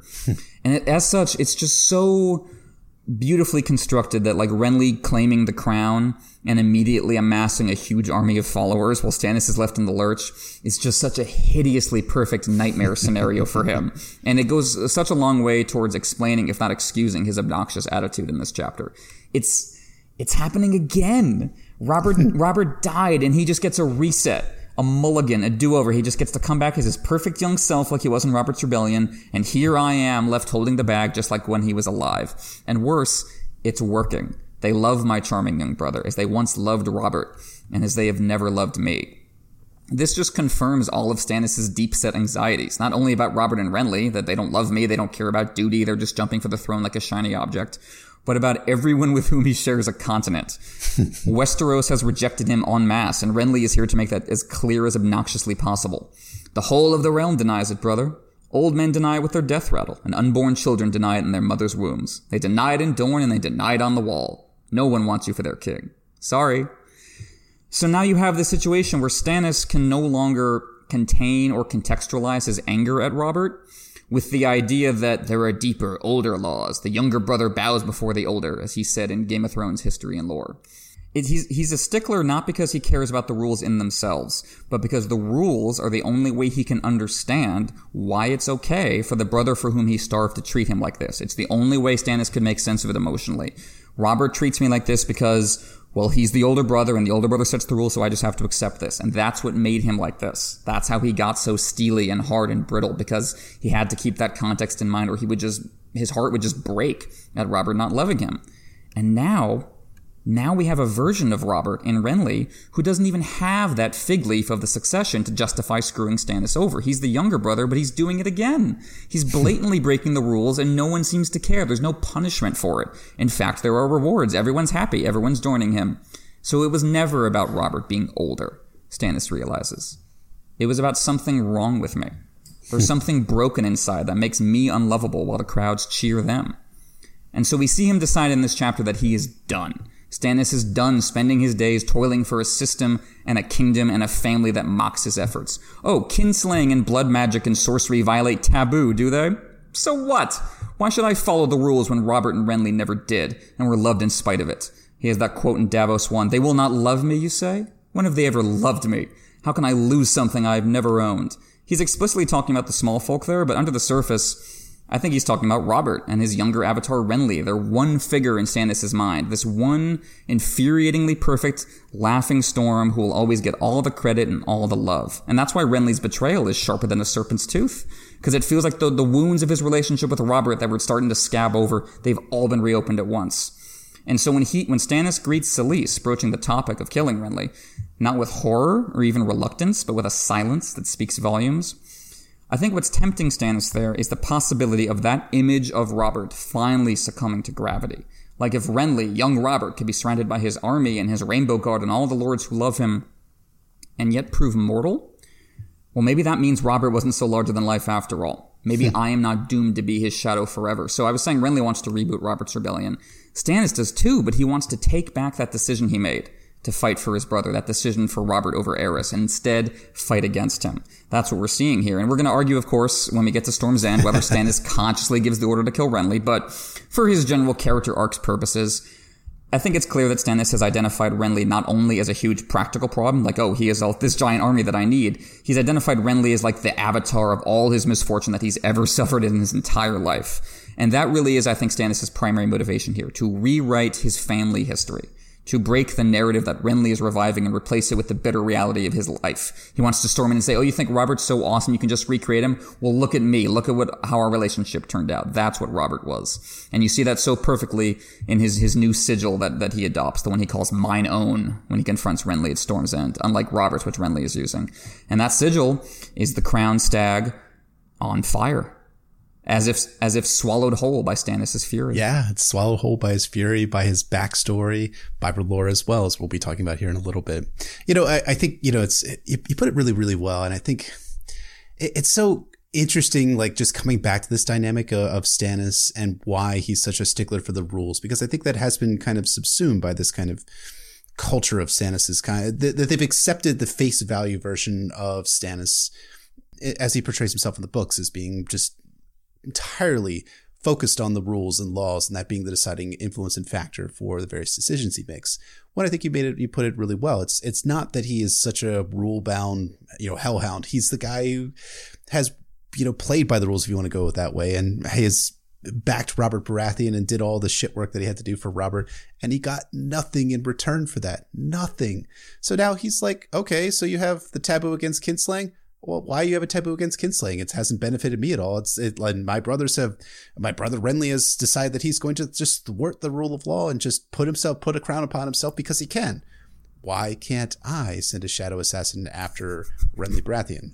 Why? I mean, it's, it, it's he breaks the rules. I could break the rules too. I mean, I mean, there's there's a maybe a little bit of a category error, but that's okay. We'll we'll discuss it if we get to Davos' second chapter in A Clash of Kings. All slippery slope arguments have their weakness. They're seductive, but you're always kind of breaking logic when you say, "Well, if this thing, then this completely different thing must also." Right. Like that's that's the logic that goes on with Stannis, but it's in part because it's not actually just a strict legalist interpretation of the rules. It's an emotional reaction on his part. So of course it's not going to be entirely rational. Like when he, I love the line when he says about the lords who are following Renly instead of him, it appears they do not like me. And he says it like so mockingly, like that's what matters. That's the decision you're basing the future of the realm on, whether, whether or not you like me. But if Stannis really 100% considered that ridiculous and unimportant, he wouldn't be this mad about it. He's only this mad about it because deep down he thinks, oh yeah, yeah, none of them like me and they're never gonna like me. And as Cressen says, it's never gonna be enough. That's where the pain and anger comes from, not just being rejected. It's, it's the feeling that, it's the feeling you get after a lifetime of being rejected that it's right for you to be rejected, that there's something yeah. wrong with you. And Stannis feels that so strongly it's it's it's such a strong emotion for him. It's such a strong emotional reaction against the injustices that he's experienced in his own life. That he's like, okay, you're un- you're being an unjust son of a bitch. I'm also going to be an even worse unjust son of a bitch. You know, like that's that is that is what Stannis is, is communicating here in all of his lines to Cressen and to Davos later on and to Catelyn as well in Catelyn's third chapter. But uh, but I think it's like important was we're talking about Stannis and, and talking about him as like a hero and a villain. I mean, this chapter underscores that other aspect of Stannis, whether he's kind of this big old jerk or the underdog here. And, you know, surprise, surprise, it is both. I mean, in order to kind of like set this discussion up a little bit, I, I feel like it's important to take a brief gander at the political and military situation that Stannis is at at the start of the Clash of Kings to outline the picture before Emmett, you know, of course, he'll bring it home with the character side of it. You know, you know, in terms of strengths, Stannis, as he says uh, later on in Clash of Kings, he has the largest and strongest navy this side of the Iron Fleet, as he stole the Iron Fleet and took it to Dragonstone, as has um privateered any ships that have come within sight of Dragonstone. Is that the word that they use? Is that the word the, pol- the politicians use when they steal people's? Yeah. He employed eminent domain over a variety of ships. Yes.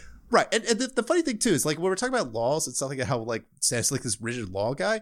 Consider that Stannis is stealing ships before Robert is even dead. Like he is stealing, he's basically being a pirate on the narrow sea, while Stan, while his brother is still the king in Westeros. I'm just, I mean, at this point, I've just kind of to right now, but I think it's important just to kind of underscore that point right there. Like, oh, you're gonna break the law.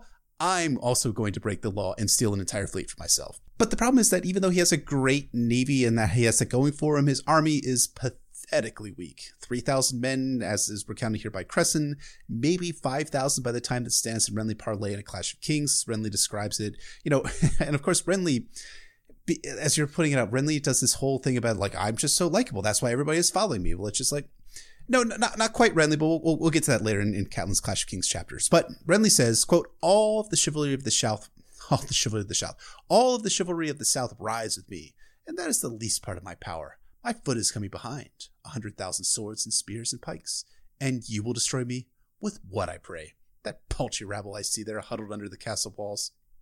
I'll call them five thousand to be generous, codfish lords and knights and sellswords. You know, as much as Renly is an asshole and I hate him, he really does zero in on Stannis' weakness. Stannis doesn't have enough men, and part of the reason why Stannis doesn't have enough men is his personality. It doesn't lend himself to lords wanting to sign up and bring their ladies to his cause. You know, he's kind of a jerk, but he's also kind of a jerk with a reason and a cause, right? As, as you were talking about with that, uh, with the uh, example of Janos Slynt, you know, Stannis is the guy who's like, no, we're not going to have corruption in the fucking city. Watch, like you're out, man. Like uh, you would be executed if I were the king. But Robert is the guy like, yeah, fine, just let him like be corrupt, and that's fine. That's the same sort of way that Renly is too. You know, jesting with Littlefinger, as, Stan- as Stannis calls it here in this chapter. That's what. Uh, as Stannis calls it here in a later Clash of Kings chapter, like that's what makes Renly so popular is that he's just kind of Robert again, Robert come again, Robert just doing the same thing without examining the underpinnings to Robert's rebellion and realizing that there is an utter sickness and weakness behind Robert that makes Westeros weak in advance of the coming invasion of the others. But we'll get to that later on. But the other part of how things are going for Stannis is that he is already starting with a disadvantage. You know, Robert has named him the Lord of Dragonstone, and as we talked about in that earlier quote, it's, it's a little ambiguous what Robert means. But what it actually means in actuality is that he's got a shitty army because he doesn't have the same sort of lords that's that Renly is able to call upon. You know, Renly is able to bring 20,000 Stormlanders with him to Highgarden, joins up with another 100,000 men from Highgarden in the Reach, and they're all marching under his banner. And that's because of the political situation that Robert has put Stannis and Renly in, making Renly this Lord of Storm's End, making Stannis the Lord of Dragonstone. That puts Stannis at a significant disadvantage, and that makes him kind of an underdog and an asshole, both both. It's always both. It's always both, and kind of the underdog is perfect. That's exactly how Stannis is being framed here, because on the one hand, he just has this really obnoxious, entitled attitude in this chapter that puts a lot of people off, and I understand why. Where he's, he's declaring that all these factions are equally bad and are all usurpers and all my enemies, and everyone has to everyone has to change except me. I'm the only person in Westeros who doesn't have to change. and yeah, I remember Steven Attewell, who was writing about this chapter, said, you know, we all know someone like this who is like has all their grievances just hoarded into one long list that they always have ready, and those people are the worst. And there's there's a reason no one wants to hang out with Stannis or be his friend when this is the way he's constantly acting. But if you if you kind of reach past that and actually break down his arguments, they're legitimate. Like Robert really was an mm-hmm. absentee king who appears to have relied on Stannis to do a whole lot of the boring, dangerous, and unrewarding work of making his regime a reality. Renly really does have nothing under his belt but a couple years on the council in which he doesn't seem to have particularly distinguished himself. And like, you know, Robert was talking in the Janos Slynt case about Stannis going too far and they all steal and but Janos Slynt was doing more than stealing as Stannis says. Like you know taking a couple coppers here and there is one thing but structurally recreating the city watch so it's one giant pyramid scheme that serves you is something entirely different. And Janos Slynt and Littlefinger were killing people honest whistleblowers who were prepared to come forward. So that that's clearly a case of Robert overlooking something that he should not have and his bad relationship with Stannis getting in the way of good policy. And above all when we're talking about Stannis as a semi underdog you know I think most of the the fandom objections to Stannis have to do with his fanatically harsh brand of justice that culminates with the burning of Shireen, and that is a totally correct and valid objection. Mm-hmm. I would mm-hmm. not want to be on the docket of Stannis as the judge, Abso- even if I'm innocent. Absolutely not. I do not want to risk that. But I think it's it needs to be emphasized that that is not the reason most nobles in Westeros don't like Stannis, because a lot of them are just as bad in that regard, if not worse, including some people in his own camp. The reason most people in Stannis' class do not like him is because he refuses to tell them that they're awesome. And Robert was willing to do that, and Renly was willing to do that, and Stannis is not willing to do that. And he, in fact, holds all these corrupt, shiftless assholes in obvious contempt. And it's, it's kind of awesome when Stannis rips into these people. Is it politically damaging? Oh, yeah. Is it short sighted and self indulgent to spend all his time doing this? You bet. It's a serious marker against Stannis as a leader, and it's one reason I think the guy we see in the Clash of Kings really would not be a very good king if he'd managed to win the Iron Throne. But you cannot honestly say that the people he has contempt for don't deserve it. They really do. It's just that he is a very, very, very flawed vessel for that contempt. because, you know, we can, I can say that, oh, Stannis doesn't really want a castle in itself. It's just a proxy for Robert's love. And yeah, that makes it sympathetic. But at the end of the day, dude, you're sitting in one large castle complaining you didn't get the other large castle. And it's like you look elsewhere in this book, and it's like people who have lost everything they had or walking on the road and they're worried they're going to get attacked by random soldiers. And you're sitting here complaining that you didn't get the nicer castle. Like there's something kind of petty and pathetic about that, that, that cuts through, I think, even the emotional stuff. And that, that is the great underlying tension of King Stannis' fury. And no, I'm not talking about the ship there. you get where it's coming from, even as you see how dangerous and counterproductive it is. So you understand Cressen's instinct to say, oh, he's in a bad place, but he could do better. If I can save him from this person, if I can convince him about this, I can temper this flame and redirect him on a better path. And you can see George trying to assure us, the audience, like, yeah, I know this guy is unpleasant, but there are better angels of his nature buried somewhere in there. You know, I, I love that line where, where, where Stannis is talking about Davos in his fourth chapter in the Storm of Swords and he's talking about the end of Robert's rebellion and he's talking about what he would have done if he was Robert. And he's like, I would have scoured the court clean. And you're like, hell yeah.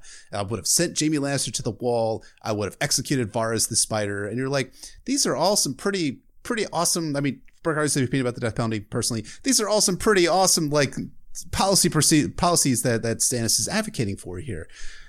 And you know, the other thing too, is like, I, this is something that really is it gets emphasized the, towards the end of a Clash of Kings. But you know, after all these Stormlanders come over to Stannis's cause, after Renly um, is righteously killed by by a drone strike, uh, you, you have all these formerly traitorous lords that come to Stannis' cause, and what does Stannis do? Does he execute them all, behead every single one of them, stake them to the ground? No, he forgives them. He gives them pardons, and he talks uh, again as well about giving pardons to the Northern Lords in, in after in a Storm of Swords after the Red Weddings. Like I will give them out pardons. And I remember how's how's George describe it? Something like like the the word like kind of just like cut from his mouth or something like that. Like he's just like he hates to say it, but you know that's that's kind of the thing we're talking about too. Is that like it's that substance there that he's very substantially like Robert. Robert was the guy at you know in Robert's Rebellion who fought with guys in the Stormlands and then defeated them and then brought them to his cause and feasted them and hunted with them the day after, and then they would fight on his behalf.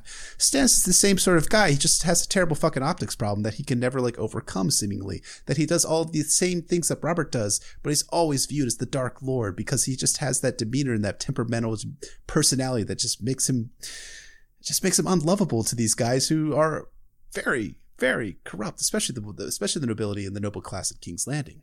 It's a double-edged sword, right? Because on the one hand, you can point out, as you've done before in your wonderful essay on how Stannis is more flexible than he appears, that Stannis doesn't always choose the most rigid, narrow-minded, self-serving options. Sometimes he understands he has to pardon these people to help win the throne and make political concessions. But the problem is, once you start doing that, you have to acknowledge that you could have done it every time. And you could have made some other wise concessions that could have helped you along the way. As he says to Davos after pardoning all those former lords of Renly's, Davos, look, I get if you're angry that I cut your fingers off for what was objectively a lesser crime than any of these assholes committed, and they're getting away with it scot free, and you lost your fingers, and you are right to be angry at me about that and think less of me about that because that is some bullshit. I'm doing it because I need to, but I understand it is it is pathetic and preposterous and undercuts this reputation I'm trying to have. And I think again that's where you see that the front Stannis is putting up of "I am king, wants to not enter into it. I am a duty robot" is a front and it, mm-hmm. it's it's it's his way of dealing with his his emotional reactions. And I think you really see that through Cressen's POV because all of what we're talking about is filtered through Cressen's perspective on Stannis as his father figure. And every time Cressen looks at Stannis the man, he sees Stannis the child. Like Stannis the child is literally swimming into his mind's eye, the the the, the, cold, sour boy left unloved.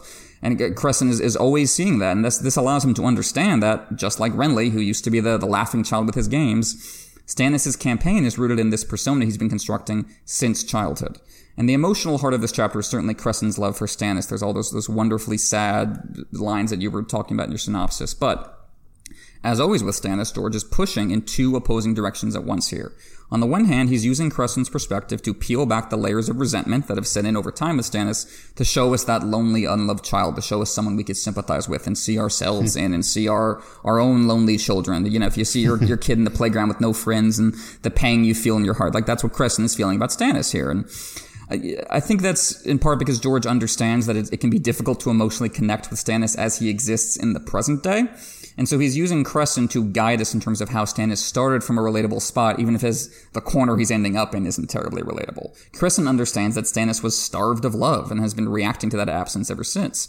He knows that Stannis' primary motivation isn't for the crown or castle in themselves, but as proxies for that love. Again, did he take my hand and say, well done, brother? Whatever should I do without you? This small thing, and that is all that Stannis ever wanted. And Robert ghosted him, creating a hole inside that just keeps growing, and Stannis will do anything to fill. So you do see Cressen's POV being used to make Stannis more sympathetic. On the other hand, the fact that Crescent is Stannis' father figure and helped raise him and did so much for him and loves him means that Stannis is not just being obnoxious to a subordinate here. He is being cruel and arguably neglectful to the man who raised him. Like, eh, it's again the substance versus style thing. Like, you can say that Stannis is actually looking after Cressen, saying, I don't want you to kill yourself in my service. You're, you're too old to come climbing these stairs. I want a nice retirement. He'll say that in Davos 1 that I, he wanted Cressen to just have a few years of peace and quiet.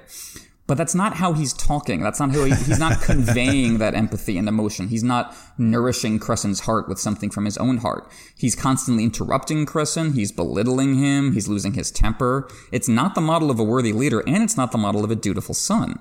And you have this, this other element uh, in terms of how he, he talks about Ned Stark. Unlike the show, Stannis does not know in the books that, that Ned went down swinging for him. His letter never got out. He has no idea about that. But we do as readers. So Stannis taking out his anger with Robert on Ned is very unlikable. Like we spent so much time in Ned's chapters in book one building up to Stannis is going to save the day. Stannis is the one left. He's the true king. I'm going to put it all on the line for him. And now we get to Stannis after waiting all this time for him to come save the day and we go, oh, he's kind of an asshole. And he's saying these things about Ned Stark. And we're like, how dare you talk about Ned Stark that way? Our hero, our father put on the line for you. And we start thinking, oh, maybe Stannis isn't going to be this savior figure after all. Well, that's that's the that's the beauty of the point of view structure, right? In the Song of Ice and Fire, and that we have been with Ned for 15 chapters in a Game of Thrones. And if we're going through this reread, we have just come off of those chapters, right? As as we are going through this reread. Uh, but you know, that's that's the, the the part of the non omniscient point of view, and that Stannis doesn't know any of this stuff. So to Stannis, like when you're looking at Ned Stark, Stannis is evaluating him entirely through the lens of what Stannis knows, right? You have that limitation of knowledge, which makes it so interesting of that dynamic of who Stannis thinks that Ned is. I mean, Ned to Stannis is yet another usurper who took what was rightfully his.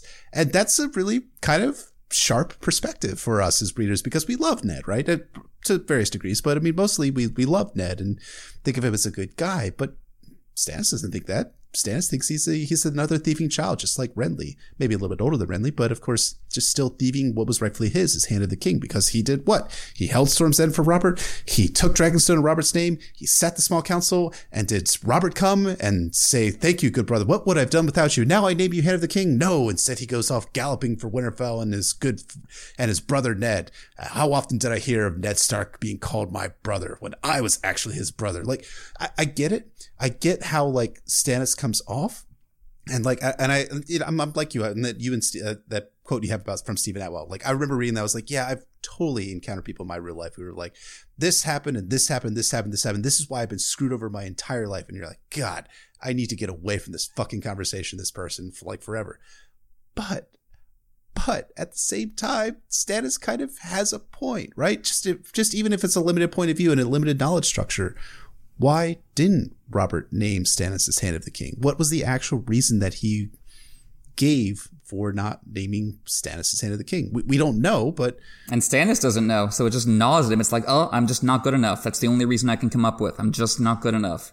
It, is, right. it has never been enough, as Cressen says. Oh gosh, yeah, it's it's so brilliant the way that, that George does it for for Stannis, and like you, you yes, it's annoying that Stannis is listing all these grievances, but he has a point in each and every one of these grievances, and that's what makes it an interesting character as opposed to one we just want to dismiss as being like, oh god, here we go again, this guy coming on page again, because it's it makes sense. Now, when we're talking about Stannis, so we also this is where Stannis gets a little bit of contouring in that right before Selyse enters in, we start to see the type of character that Stannis will become in later books, especially in, in, in Storm and Dance, where he is, you know, a little more flexible than characters like Cressen and Catelyn and Donal Noye and everyone seems to think about. So it's telling that just as Stannis is considering this prudent decision that Cressen offers him, which is marry Sweet Robin or betroth Sweet Robin to um, to, to Shireen Baratheon, his daughter, that Selyse entered the story and then immediately throws Stannis off his game because he's just about to make this kind of prudent decision, although we know that it's useless because readers know that Littlefinger's already locked up Lysa's allegiance up in the Vale and kept her out of the war, so to speak. And, and I think it's a good opportunity to talk about Selyse as a character because a lot of people look at Selyse and think that George was doing a little Phyllis Schlafly. You guys know who she is from the era, from the early 1980s. I think she died not that long ago. And, and you know, sure, Selyse isn't exactly pleasant, uh, but but why is that? Well, could, could it be that maybe 12 to 13 years of a loveless marriage has had an impact? Maybe. Maybe yes, absolutely. I mean, I, I find myself a little more sympathetic to Selyse than most people in the fandom, and I think her conversion to become of this R'hllorite zealot makes a lot of character sense given the dynamic between the two and the in the marriage partnership. You know, Stannis has a very cold relationship with with Selyse. You know, it's mentioned that he rarely wrote to her when he was in King's Landing in the Small Council. They have sex maybe once or twice a year, and according to Renly, Stannis quote goes to the marriage bed like a man marching to a battlefield with a grim look in his eyes, determination to do his duty. And I did kind of chuckle there. I mean, Renly has his lines. He's got his lines once in a while. And part of Stannis' cold relationship to Selyse works as both contrast and comparison to Robert, who certainly loved the ladies, but, you know, that's sort of that substance aspect of Robert that you were putting in that, that Stannis possesses. You know, Robert describes his relationship to Cersei, to Ned in Eddard 7 as, quote, Oh, Cersei is lovely to look at, truly, but cold. But the other part of Stannis is that he's you know, uh, we should put this out of the way right now. He's a misogynist. I mean, he totally is. I mean, Asha in A Dance with Dragons thinks, but there was no explaining such things to Stannis Baratheon. Her very womanhood seemed to offend him. And this doesn't lend itself to happy relationships. Word to the wise for those of you who are unmarried gents out there, misogyny never leads to happy relationships, ever. Fuck that shit. Get rid of it in your own self. So Imagine Selyse in a loveless marriage with low self worth. You know, Cressen notes how Selyse is constantly plucking her mustache regularly, which, ouch. So she knows her appearance and knows that it's, quote, lacking. And suddenly a red priestess comes all the way to Dragonstone with good news of great joy, which is to all people. Stannis is Azor Ahai Reborn. Wouldn't you become a bit of a zealot given the circumstances? That being said, her, her entry function in the story is kind of threefold. Her plot function, so getting, getting beyond the character side. You know, she sets up roadblock in front of Stannis' unwillingness, um, his Stannis' willingness to compromise, to seek allies in the Arryns. She makes quote ludicrous statements about the storm about how the Stormlords in the Reach will join with Stannis thanks to R'hllor. This gives Stannis the opportunity to clap back at her, but you know she ain't exactly wrong. You know she ain't. I mean, when we get to when we get to Davos' second chapter, as we're going to find out, and then we also get her projecting her feelings of inadequacy onto Cressen at the feast, which is, you know, it's it's one of those moments that's kind of, it's bad. I mean, let's let's just put it out there. Like Stannis and Selyse do terrible things to Cressen at that feast itself, but when you get kind of dig down to Selyse's personality, it's not just that Selyse is simply cruel she's projecting her own feelings about as you put about uh, as you put out last week she's almost a mirror image of, of melisandre and that she's always feeling that she could become patchface you know Selyse feels that she could be also become an object of mockery so she projects that mockery onto a character like Cressen who is you know very sympathetic to us old frail but you know it's it's sad, but it's it makes character sense, even if we don't agree with it. Really well said. You know, I think it's interesting that Selyse enters the story just as Lysa is being discussed, because I think those two are very similar in my head. You got these elements in their backstory that make them very sympathetic, but then you have their, their present day actions and, my, and how they use the power they still wield over people, and that's where my sympathy starts to run out. And overall, I, I think you're completely right that Selyse serves to make Stannis less sympathetic in, in two main respects. One is how poorly he treats her and women in general. And you know, every time the subject comes up, there's always a couple people who feel the need to object, and I'm like, I'm sorry, no, this is not like everything else in Stannis' character where there's two sides and every heroic aspect is mirrored in the villainy and vice versa. This is just wretched and hateful and can't be yeah. argued away or dismissed. Like, this is not something that's just rumored. You have multiple POVs think this directly about Stannis. Every, all his behavior kind of leads in that direction. Like you were saying, comparing the Robert Cersei relationship to the Stannis Selyse relationship. Like, I cannot imagine what a nightmare it would be to be married to Stannis Baratheon. Now, of course, yeah. he there's no sign he was ever physically abusive to Selyse the way Robert was to Cersei, but emotionally, like there is just never a word or a look he gives her that is not just dripping with scorn and contempt. And yes, Stannis is sour and mean and grumpy to most people. But women just get this ire from him that men simply don't. And I think you can you can see that over and over again in the series. And it, sure, it's it's great that he takes rape seriously as a crime in the way that a lot of other characters in the series don't. But look at how he he reacts to the news that Gilly was was raped and impregnated by her father. He doesn't react with sympathy and want to take care of her. He doesn't even react neutrally and go, oh, that's too bad, whatever, moving on. He reacts with horror like, ew, gross, get her out of here. I'm not going to stand for that. It's so off-putting and inhumane and makes you realize that oh he's not anti-rape because he has empathy for the people dealing with it he he is anti-rape because he developed this stickler persona and it says on the rule box that rape is bad it's it's not mm-hmm. it's not a moral reaction the one we would want him to have and I think again that's that's that's rooted in his, his misogyny. So we'll get a lot of people always dispute that, but I really don't think it's debatable, and I don't think George means it to be debatable. Do, do you think this is just totally off the wall? Do you think that Stannis's opposition to rape comes from his knowledge of of Robert's relationship with Cersei? It's the most generous possible interpretation. You could also say that about his his hatred of sex workers that it's just an overreaction to Robert's, you know, love for them but uh, it's it's maybe it's it's kind of a weak fig leaf. Again, it's not like Robert personally treated women well, so Stannis is just kind of imitating him in that regard. So I think I think you can you can make a case for it still being rooted in his character, but again, it's it's the one aspect of Stannis' character I feel like doesn't have a flip side. Like there's not a way in which his misogyny is good. Like right. there's a way his his fanatical is his harsh brand of justice has good and bad aspects to it. The way he conducts himself in, in military terms has good and bad aspects to it. This is just bad. That's what I'm saying. Like this is the one non-mirrored aspect of Stannis' character, so to speak. But the other respect in which Selyse serves to make Stannis less sympathetic is in her advice, which he often takes. And there are a few characters in the story, I think, who do worse with power than Selyse Baratheon, nay Florent because it's it's always rooted in the most narrow-minded and self-surfing interpretation of R'hllor's will imaginable. Like Melisandre is is reasonable and rational compared to Selyse in terms of how they generally conduct themselves. Obviously, Melisandre enables Selyse all the time, but if you just take them in isolation, Melisandre is, is, is the much more relatable and humane character, I think. Mm-hmm. And and you see that in this introductory scene, introductory scene in which yes, Stannis almost almost takes Cressen's advice. Like for one second, his brow unfurrows and George shows us the glimpse of the reasonable man and worthy leader who's in there somewhere under these calcified layers of loneliness and resentment.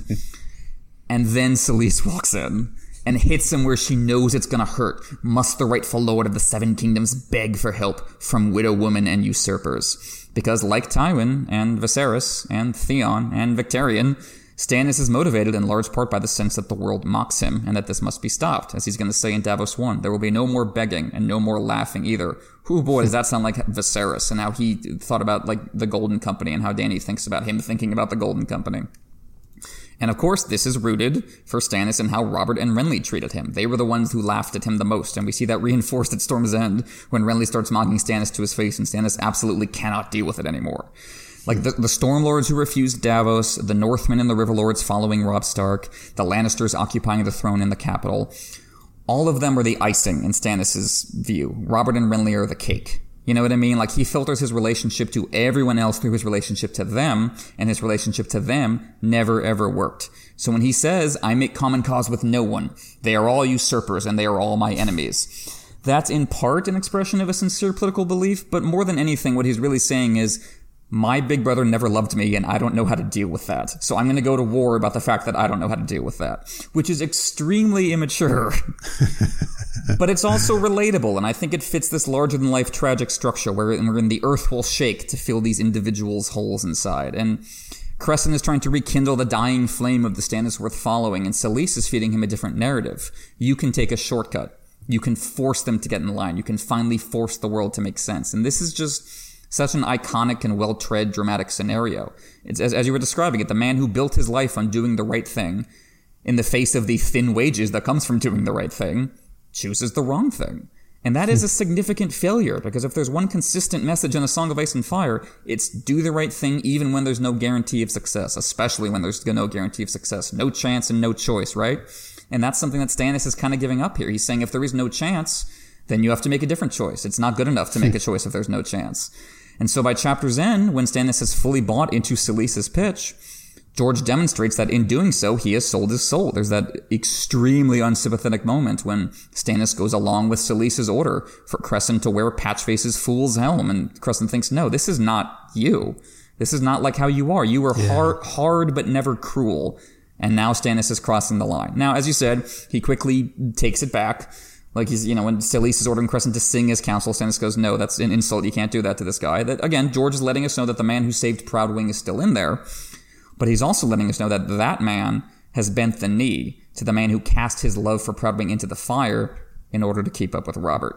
That's what's in the driver's seat now for Stannis. So when George says that Stannis is, in spite of everything, a righteous man, I think it's fair to say that how he treats Cressen here is part of the everything he's talking about, wouldn't you say? Yeah, right, exactly. Like George is talking about how Stannis is righteous in spite of everything, and that's really interesting, right? In spite of everything is such good wording, right? Because it really kind of shows us who Stannis is. It, you know, underneath all of the layers of the the the justice robot, underneath of the pretending to be this guy who doesn't care about the crown, who is emotionless, who is able to withstand these terrible, horrible things going on around him in his life, personally, professionally. He's still the guy that you know, he's he's righteous. He's a good guy deep down underneath of all of that shit that he's doing, and he will be doing in a Clash of Kings. And that's, you know, I you, you can imagine like a different scenario, right, where Robert cherished and valued his brother, used him, but also thanked him, brought him up and lifted him up in the same way that you know Ned Stark did in bringing people to his table to feast and to have a good relationship with his people. I mean, like, you know, take the relationship between Ned and Benjen. Like, even though they're apart for most of their, their lives, right? With Benjen at the wall and Ned at Winterfell, when they get together at the Winterfell feast at the start of the Game of Thrones, they're, they're pretty, they, they seem pretty, pretty cool with each other and like they're happy to see each other. You know, I, I, I often wonder about Stannis about whether you know he, he talks later in a Clash of Kings about going to his grave thinking about Renly's peach. I also wonder whether Stannis will go to his grave wondering if Robert ever really loved him. Like I think that's that gaping hole that you talked about so well. That's really animating so much of what of who Stannis is. And yes, it makes him really sympathetic in some ways, but it makes him really unsympathetic in other really important ways. And I think we can kind of evaluate Stannis too in terms of uh, in terms of how he's a character archetype, but also how he works as a comparative narrative character, uh, how he works as a comparative character to others in the series, because Stannis is nothing but seen throughout the series, not just in the five main books, but also in the backstory, the novellas, histories, interviews, the Windsor Table. Yeah, all of that stuff. it, it's this great, perfect. I don't know if it's irony or not that Stannis always thinks of himself as a page in someone else's history book, a character in someone else's story, but he is the primary articulation of an archetype in which the author was clearly fascinated and keeps coming back to over and over. As you, as you said wonderfully, you can see Stannis everywhere in the story. Like he has so many parallels with Tyrion, like this this, second son who kind of feels underloved and underfocused on, and he's going to show show everyone who laughed at him that he's worthy of attention, even if it takes him to some dark places. You've got Theon in this book, who also has that feeling of forever being the underdog and caught between identities, and it, it, it kills children to escape that conundrum. You have uh, Maekar Targaryen in the backstory, one of the Targaryen kings, father to uh, Egg, Aegon the Fifth. We've seen him, bits and pieces of him in the Dunk and Egg stories, and in personality and temperament, he is a dead ringer for Stannis, and he also uh, committed kinslaying, maybe killed Baelor Breakspear. was it on purpose? He says it wasn't. Was it really? It's it's it's, it's somewhat ambiguous. Maybe even he doesn't know. You have Alaric Stark, who we met more in uh, in Fire and Blood. This one Stark Lord who treated with Queen Alysanne Targaryen. And again, in terms of his overall temperament and how he's described, he's very much a dead ringer for Stannis. Like very off-putting at first, but once you get to know him, there's a more complex, interesting man under that that rough surface. The way Stannis is introduced here is very, very similar to how Balon Greyjoy is introduced later on in this book, sitting on his own grim island on the other side of the continent, ruminating about his own past war and everyone who's done him wrong and how he's going to show all of them. Very, very similar setup. I think uh, Balon Greyjoy, of course, ends up not progressing on that as a character, and Stannis, uh, George takes him a different place. Again, Stannis is the primary artic- primary articulation of this archetype, but a lot in common with Not the only Greyjoy. We've already talked about Theon and Balon, but Stannis already also has a lot in common with Victarion Greyjoy. Stannis is, of course, a non-point of view character, but I think if he was a POV, you'd basically have Victarion on your hands. Victarion has this kind of sour middle child who feels forever mocked and misunderstood by the more popular members of the family, and he's, he's he always does his duty, and he's got the ships, and he hooks up with the Red Priest. So again, very very similar to Stannis. And then there's the parallel that um Stannis fans really don't enjoy talking about, and that's the parallel to the Mad King, Aerys II. Because mm. if Stannis is kind of rebooting Robert's rebellion to fight against Robert this time, with Renly playing the Robert role, well, that puts Stannis on Aerys' side, and there are certain things in common. Of course, they burn people alive, specifically one of their hands. Uh, Aerys burns Qarlton Chelsted alive when he defies him. Stannis burns Alester Florent alive when he defies him. And yet you have a, we're going to talk a little more about Melisandre as the Varys figure, the analogous Varys figure to it. Uh, the spider was in Aerys' reign, so Melisandre is in Stannis' reign. And you know, that does not suggest that, aha, that's the Rosetta Stone that solves Stannis' character. He's the Mad King. We're done. um, but suggests that part of what George is saying is, isn't it interesting that a, a, character who I can describe as righteous can also reflect aspects of the Mad King. Isn't it interesting that he can be more than Balon and Victarion, more depthful, more complex, but still have those nagging things in common with those obvious assholes? Isn't that interesting? And I think that's all part of the complexity of Stannis' character. Right. And also you have the, the love of fire, right? You have the fire imagery that's going on between Aerys and Stannis. You've got Victarion being the great sea captain and Stannis being the same sea captain too.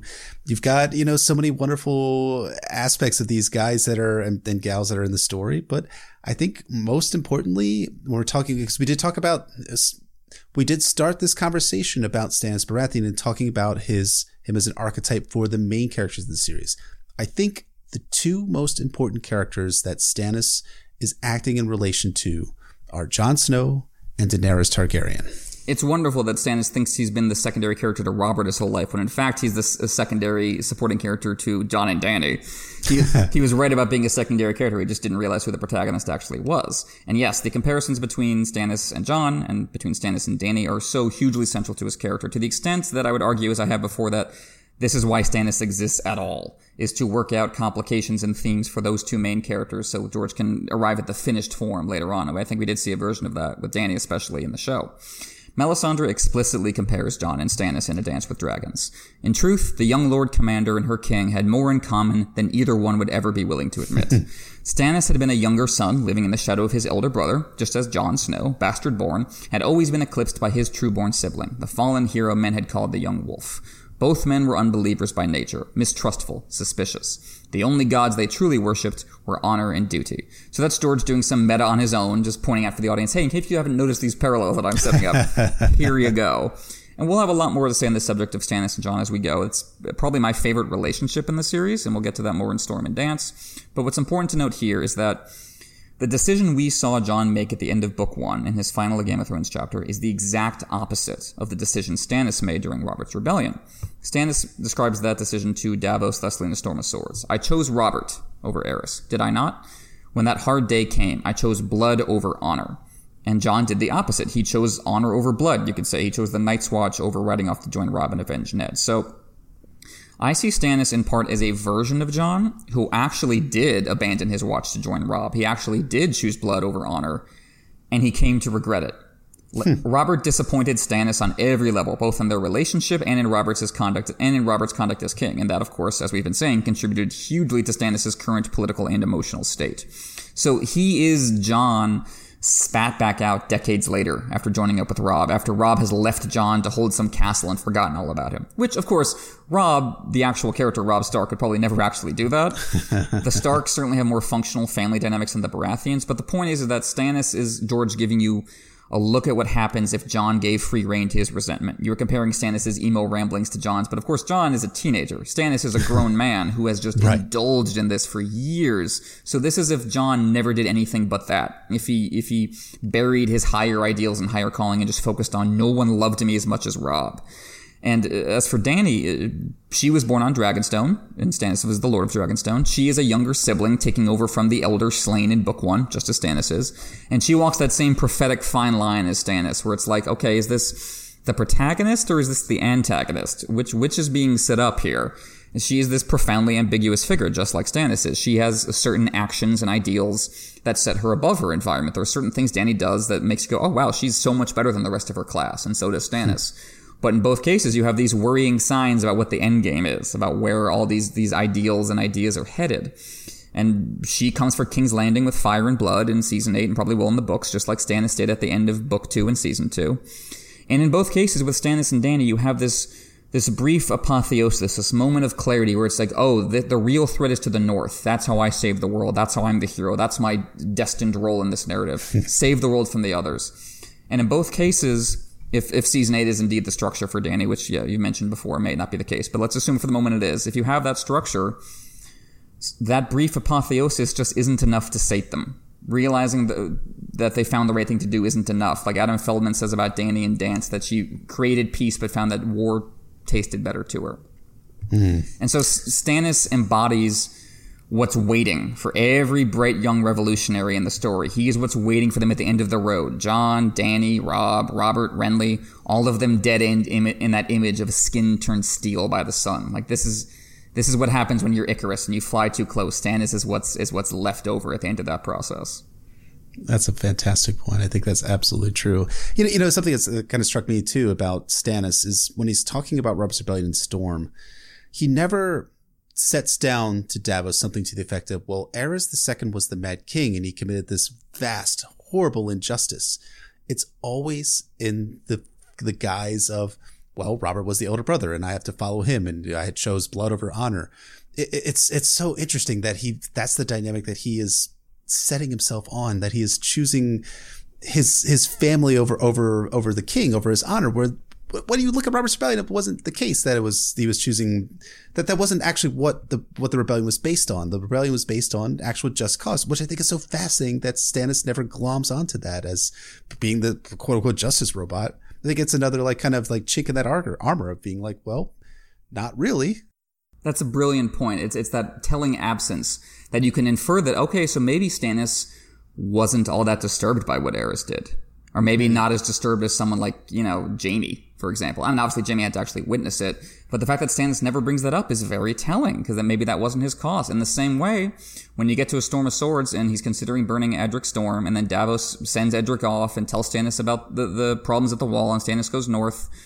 Davos kind of took the decision out of Stannis' hands, so Stannis never says the words, I was wrong to consider having my nephew burned. I have learned right. my lesson. I will not go down that path again. That Aerys path, so to speak, remains preserved. And obviously, Stannis is not an outright sadist like Aerys. when Davos tells Edric that Stannis was angry when he cut off his fingers, he tells himself, "No, I'm lying. Stannis was not angry."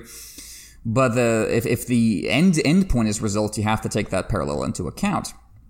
And of course, as I was saying, part of the Stannis Aerys comparison has to do with with Melisandre as this, this figure of, of, of fire and portentous doom that, that Cressen was talking about. And even more than Stannis, I think, like the prologue builds up to the introduction of Melisandre. She's like this constant mm-hmm. presence throughout the chapter. She's bleeding into the comet and the castle and Cressen's dreams. It's like she's reddening the world with every step she takes. It's, it's, it's so interesting to come, come at this. I'm curious, how, how did it feel like coming to Melisandre after reading those last few Dany chapters and her kind of ascendance into this terrible, wonderful figure of fire and femininity and godhood. Because Melisandre feels like kind of a parallel to that in certain respects, but not in others. You know what I mean? It's it's it's interesting because I, I think George is setting her up to be a parallel to Dany here, right? You were supposed to like draw on our minds like the subconscious idea of like, okay, so we have another female prophetic figure of destiny who's uttering these things and is bring and is has some sort of power, right? As we see at the end of the chapter. But at the same time, there's a little bit of differences. There, there are differences there that become more and more apparent when you're reading through the, the prologue and you're getting more and more of Melisandre's personality here.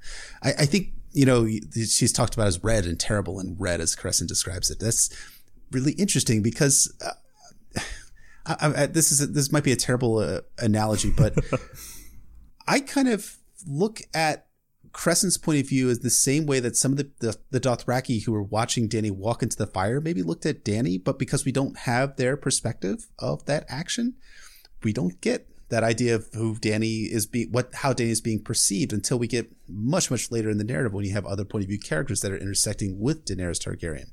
That's really interesting. I, I think it's, um, it, it could have been, it could have just been like simply like, okay, so we have another prophet in the story. Great, fine. But instead, George does something interesting. As we talked about before, he sets her up ambiguously, but he also sets her up as this kind of character who's not quite as omniscient and powerful as she seems, yet somewhat omniscient as well as somewhat powerful. And I think that's a very interesting contrast and comparison to Daenerys Targaryen. Is that what is that your perspective too? For sure, it's that that same balance, and you do see that with Dany. But Melisandre feels she feels like she's teetering more wildly on the edge, more perilously than Dany is at this point in her story. Like again, Dany mm. felt like she was snapping everything together at the end of a Game of Thrones, and Melisandre, even before you know the truth about her, you feel like uh, things are a little more out of control here. Things are a little looser and more ambiguous, and that that's that that that good feeling is gone. That sense of awe and power you got at the end of book one. It's it's not quite there with Melisandre, even as you can sense she's trying to create it, and that she's trying to create that style, the trappings of power when she describes them, and it it works in terms of like the overwhelming vivid imagery that she brings brings along with her. Like when Cressen descends into the dragon's mouth of the great hall to confront her at chapter's end, it's like it's like she brought the, the hellish aesthetic of Asshai with her. Like she's turning hmm. everywhere Melisandre goes, she turns into Asshai by her very presence. Like she's she's She's made of candle smoke and dissonant drones, blood velvet and scarlet satin, as she wears in Davos 1. She's all fluid, flowing flourishes, in just perfect contrast to Stannis' stiff martial stomp. And before the chapter begins, she's already got her hooks in Selyse and is establishing a network of informers and enforcers on Dragonstone that we will see in full flower in the Storm of Swords. And the ripple effects that will claim the gods in Davos 1 are seen here as well. Already Melisandre is spreading rumors and whispers. Dalla and Matrice were talking by the well, and Dalla said she heard the Red Woman tell Mother that it was dragon's breath. So it's not just that Melisandre is talking to Selyse, it's that other people are hearing her talk to Selyse, and, and these, these rumors and these ideas are starting to spread. Yeah, this is George showing us, I think, the early days of someone like Varys or Bloodraven. We only see Varys in a Game of Thrones. We only see Bloodraven in the Mystery Knight after they have long established their power and their reputation as masters of whispers. So this is the equivalent of seeing Varys crossing the narrow sea for the first time, worming his way into Aerys's good graces, weaving his spiderweb in King's Landing. And it's interesting, I think, that given that Barristan, according to Stannis, said that the rot in Aerys's reign began with Varys. I think you could see Cressen's prologue as like an, an early Barristan chapter. Like it was comparing Cressen to Barristan in terms of their age and how that that, infu- in, uh, that infuses their characters with pathos last week. And Davos is also the Barristan equivalent here because you could say his siege breaking at Storm's End stands in for the defiance of Duskendale with Stannis as the Aerys figure being rescued. But I think it's interesting that uh, Cressen's thoughts and feelings on Melisandre here, I bet they're very similar to the thoughts and feelings Barristan had when Varys first showed up in Aerys' court. Who is this weird foreigner hmm. that's so off-putting in terms of how they look and they seem nice, but I can tell they're not, and they're ruining the king's mind. Like this is, I'm sure this is exactly how it went in Varys' early days. And just as with Varys, George on the one hand, gives us good reason to adopt our POV's fear and distrust of Melisandre. Like when Ned is freaked out by Varys in book one, George gives us good reason to be freaked out by him too. But in both cases with Varys and Melisandre, George also encourages us to dig deeper and find their true motives. And their true motives end up being very complex and at least somewhat relatable, if also terrifying. So you have George leaning into describing Melisandre as the way Cressen sees her, this figure of uneasy, ominous horror, like the comet, embodying the tone of dread that defines this chapter as a whole. Like the way her ruby just throbs from from where she's wearing it around her neck, the way her, her hair and eyes are this not just red, but as Cressen says, this really unnatural color of red that no one else he's ever seen has. He's emphasizing that, well, yeah, Melisandre is very pretty and shapely and whatnot. She also looks like blood and fire and just the gates of hell. And Cressen feels like he's the only one seeing through the glamour in multiple senses of the word. But on the other hand, you can see George working to show that Cressen is not seeing Melisandre entirely accurately, and that she is more than just a mustache twirling villain for the good guys in Stannis' story to deal with. Cressen assumes, very tellingly, that it's a knight helping to his feet when Patchface knocks him over, but instead it's Melisandre. So she's introduced giving aid rather than dealing death or making terrible prophecies. She's introduced helping an old man who fell. And in, indeed, she's going to agree with Cressen's uh, framing of her as a knight. That's how she describes herself in Davos 2 at Storm's End. And that further kind of blurs the roles and archetypes at work. What is she? Is she a stereotypical witch or is, is she a knight in stereotypical witch clothing? And uh, Melisandre is also, as we're going to see much more in Storm of Swords, she is more interested in genuine debate, even from a position of power and authority and punishment than pure zealous mantra mouthing. Because that tends to be more Selyse's wheelhouse. Like, Melisandre is genuinely interested in what Davos has to say when you get to a Storm of hmm. Swords and they're debating R'hllor and Stannis. She's not just silencing him the way the Florents do. She's curious and she sees she sees Cressen the same way he sees her. They both see each other as like these larger than life figures who are embodying schools of thought, and this is a showdown between the secular and the supernatural. It's not just Cressen who thinks that way. You really get the sense Melisandre does too that she is treating this as, as a contest for the mastery of will and the mastery of Stannis' soul. It's it's it's that classic "we're not so different, you and I, Spider-Man" dynamic hmm. that George recreates between Davos and Melisandre in *A Storm of Swords*. It's it's key to making the latter work that she doesn't actually hate these people, that she's interested in them, and she has these complex relationships. So she's Rasputin, but more. she's a Disney witch, but she's more. She's always more, just like Stannis, because above all, Melisandre is a figure of ambiguity and philosophical complexity. She's a punisher and she's a savior. She represents death and she represents rebirth, and it's all wrapped up in this carefully sculpted image. And Cressen senses this shadow play. He senses that things are not quite what they appear, but he can't pierce it to see what lies beyond. He can't actually get to the truth, so he falls back on that line you quoted, red and terrible and red which is so revealing because it captures the dread Melisandre inspires, that she's just like this force, that this uneasy force in the room. But it also captures how Cressen is abandoning his cherished rationality when it comes to defining that dread. Like, he says red and terrible and red because he can't come up with a third thing to say because he can't define why Melisandre freaks him out like this. All he can do is describe her color, how she puts him off. Melisandre, like Stannis and Davos, as I said last week, is putting up a front. But teasing out what's part of the front and what's real is the reader's job. And if it's a difficult one, well, imagine how it is for her trying to divine the real from the fake and the flames. We're kind of undergoing, maybe this is too pretentious, but I, th- I feel like we're undergoing the same process with Melisandre as a character that she undergoes with the flames. We are trying to interpret these these difficult contradictory messages just like she is. Does, does that work? It does. And it works really well because she's presenting an image, right? It, it she is in very much she's very much in imbibing this sense of the real and the magical on one hand, but she's also also like a magician, like an actual yes. like magician, yes. right? She she is pulling bunnies out of hats, so to speak. Like she's making Stannis's sword go up in flames in, in Davos's first chapter, but she's also reading the flames too. She's showing these projections of divine. On one hand she's seeing the divine. She's seeing something magical at work and she's also being like well i need to like convince people that that I'm, what i'm actually seeing is divine. So let me allow this illusion. Let me create this illusion so that people know that that what i'm doing is real which is so really interesting right? Using fakery to prove a real point. Like that's that's that's pretty unique in fiction i think. I think we but yeah but no it's it's, it's the magical on one hand it's the illusion. But these things are both acting in the same proximity in one character. Like melisandre is definitely trying to find out who she is much as we as readers are trying to find out who she is and she's willing to use fakery and magic and illusions to prove the real. That's interesting, right? And what better way to prove the real than to drink some poison? Why not?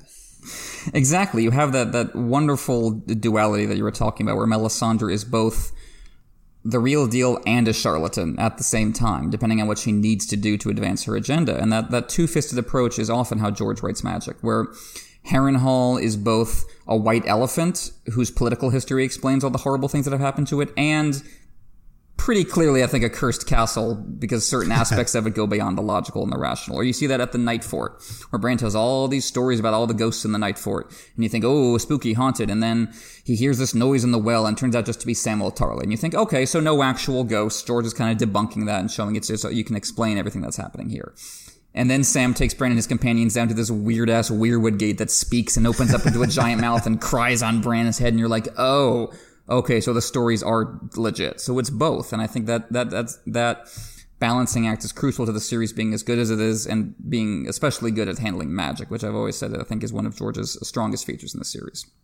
But as you say, it all comes together. Cressen and Melisandre staring each other down, just like Cressen was staring the comet down. These these forces of the secular and the sorceress coming together to battle for the soul of the king. It's, it's so great and it's so misunderstood. like Davos will repeatedly claim later on, both out loud and in the privacy of his own thoughts, that Melisandre murdered Cressen. And he does not appear to realize that this is ridiculous. Look, I love Davos as much as anybody does, but this accusation does not bear up to the slightest scrutiny. Cressen is the one attempting to commit murder. He conceived the act. He brought the murder weapon. He deployed it. Melisandre is responsible for nothing more than failing to go out of her way to prevent his suicide. Like you could say she hmm. should have thrown the cup to the ground and saved his life. I, I find it hard to hold her responsible for that, given that she, he's trying to kill her.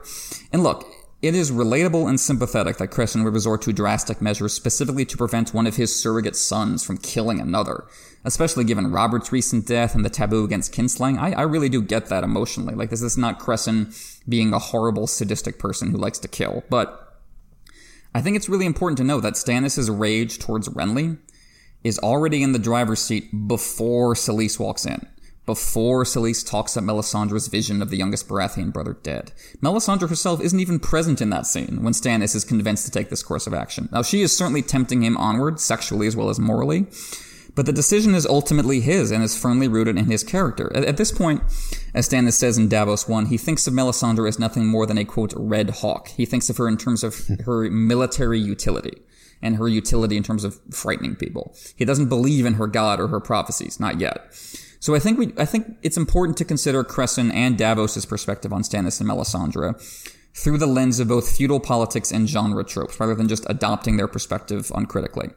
It was commonplace in ye old medieval times, and I'm, you know, glossing over a lot of history here, but it was commonplace for not only troubled supporters, but outright revolutionaries to direct their criticisms and violent action not toward uh, the sacred body of the king himself, but toward evil counselors who were ostensibly responsible for all the misdeeds. It's not the untouchable king as god and land who's screwing everything up, it's his vizier.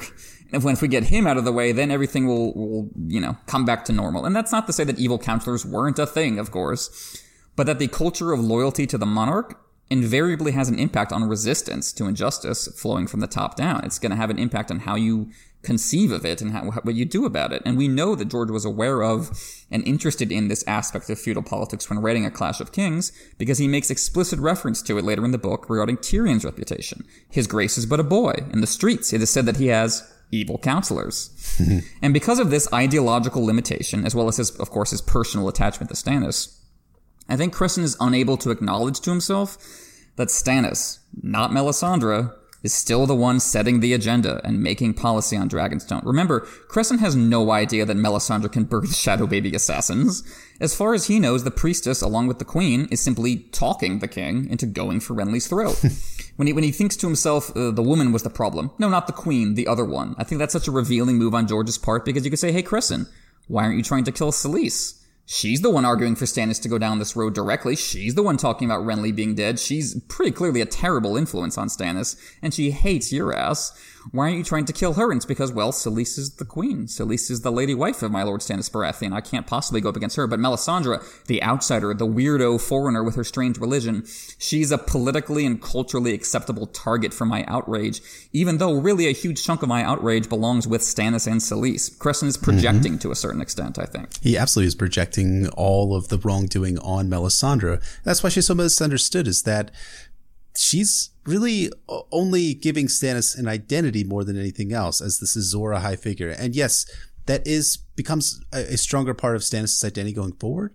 But here, like all of the bad things that Stannis is considering and eventually does, or maybe doesn't do, we'll talk about that later on. It's all done because that's what Stannis wants. Melisandre is an instrument, a blunt object that Stannis can use to clear away Renly Baratheon so that he can gain the swords of, of, of Storm's End and some from Highgarden as well in his quest to take the Iron Throne. That's that's really an interesting perspective, right? When we, we're coming back to this chapter, because I think like a lot of people just take Cressen at face value that Melisandre is the baddie in the in Stannis' court. Melisandre is the person who is inflicting Stannis with this ideology that is twisting his mind, but the reality is that she's not really twisting his mind. Yes, she is supporting some of the actions that he's doing here, but she's only a support. She's only in the supporting role. The person in the driver's seat is Stannis Baratheon. Stannis wants Renly dead. Stannis is willing to break laws and break all these all sorts of societal norms in order to get what is quote rightfully his, what it is rightfully is, without the quotation marks.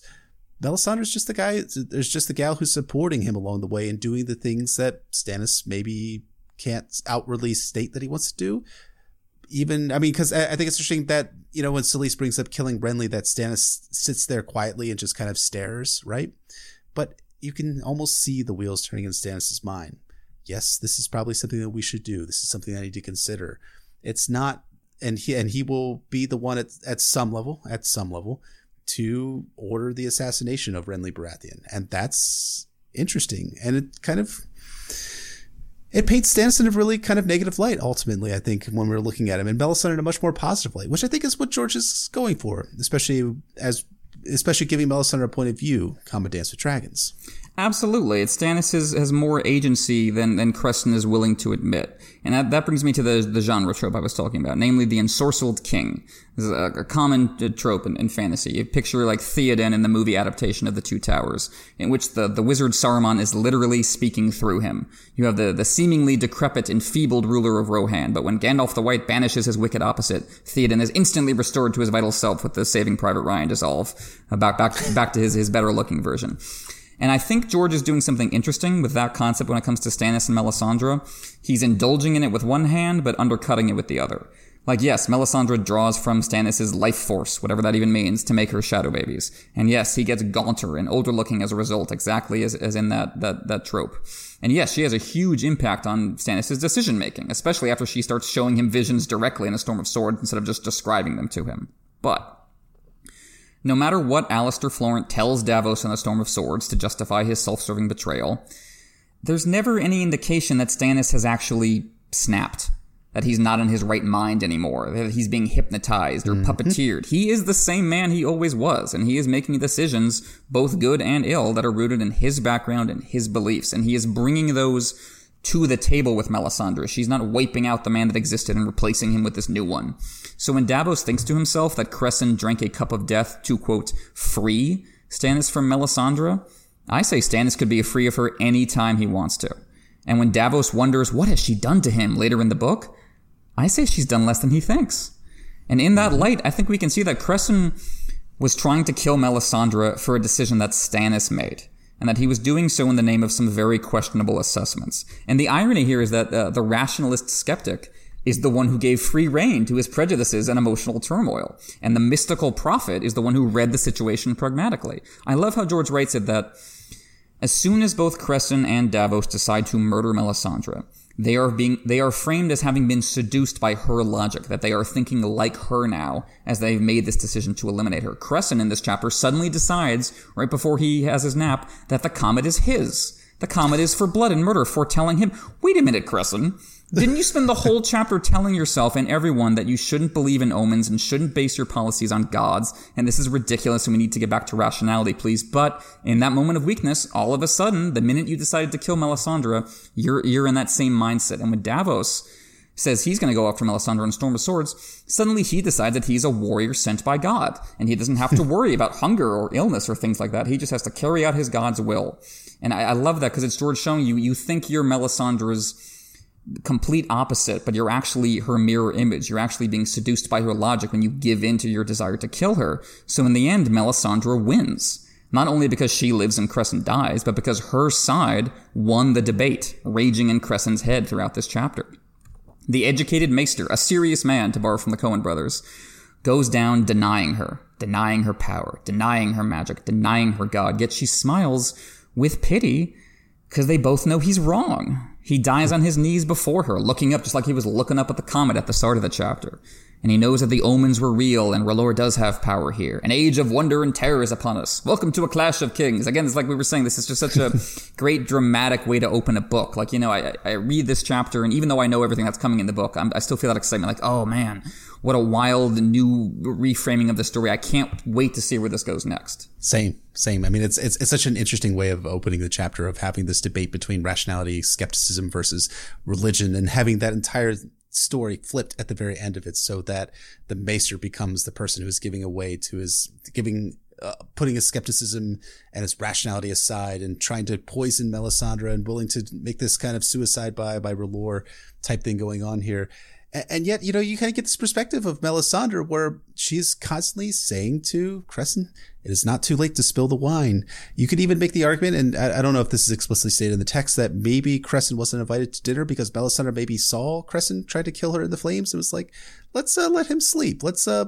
let's let's let him. Let's try and get away from this the prophecy. Let's try to for, forestall pro- the, this prophetic event from happening. Like this that's really interesting that that Melisandre takes a perspective of almost mercy. Is that the way that you would put it about is Melisandre merciful here or attempting to be merciful? She is, which is uh, so fascinating because so much of the story is like Davos' is mercy. Davos is the merciful side of Stannis, but instead Stannis is going with Melisandre.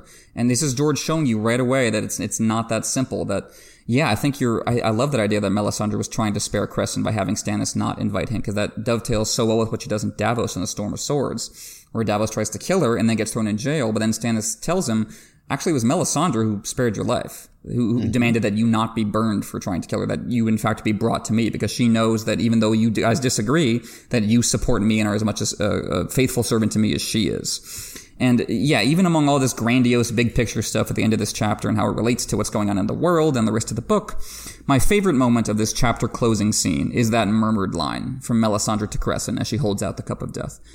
It is not too late to spill the wine, Maester.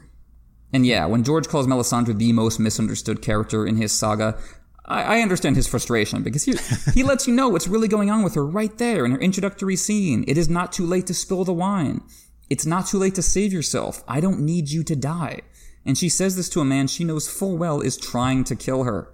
So what does this say about her? That, again, like Varys, her terrifying willingness to sacrifice individuals for what she deems the greater good doesn't mean she's incapable of mercy and empathy and trying to defend the powerless. Uh, you can see it in Dance with Dragons when she reveals, as when she becomes a POV, that she's trying really hard to keep young Devan Seaworth alive for his father Davos' sake, this, for his father Davos' sake, despite his attempt in her life because she knows he's a good man. And so this is, this is our glimpse past that shadow play I was talking about. This is our glimpse behind the ruby red curtain at the person, Melony hmm. of Lot 7. There she is giving her would-be killer a chance to spare himself. And far from like cackling with satanic glee as he dies, which I could easily imagine, she meets his gaze with pity. And this makes Melisandre so much more complicated and humanized than she's often presented. But I want to be clear, I don't mean to suggest it exonerates her from everything she's going to be doing in this series, because she, she justifies every brutal action she takes with her, her worldview. Everything is black and white. Right, everything is, is night and day, love and hate, ice and fire. She lays that all out for Davos when she visits him in his cell in A Storm of Swords. But the very fact that she can empathize with and show mercy to Cressen, an enemy of R'hllor trying to strike her down, surely a servant of the great other by definition, that ought to demonstrate to her that such a worldview is dangerously limited. Like the insistence that light cannot make common cause with darkness, that ignores Davos's vital point later on in this book that people are onions made of both.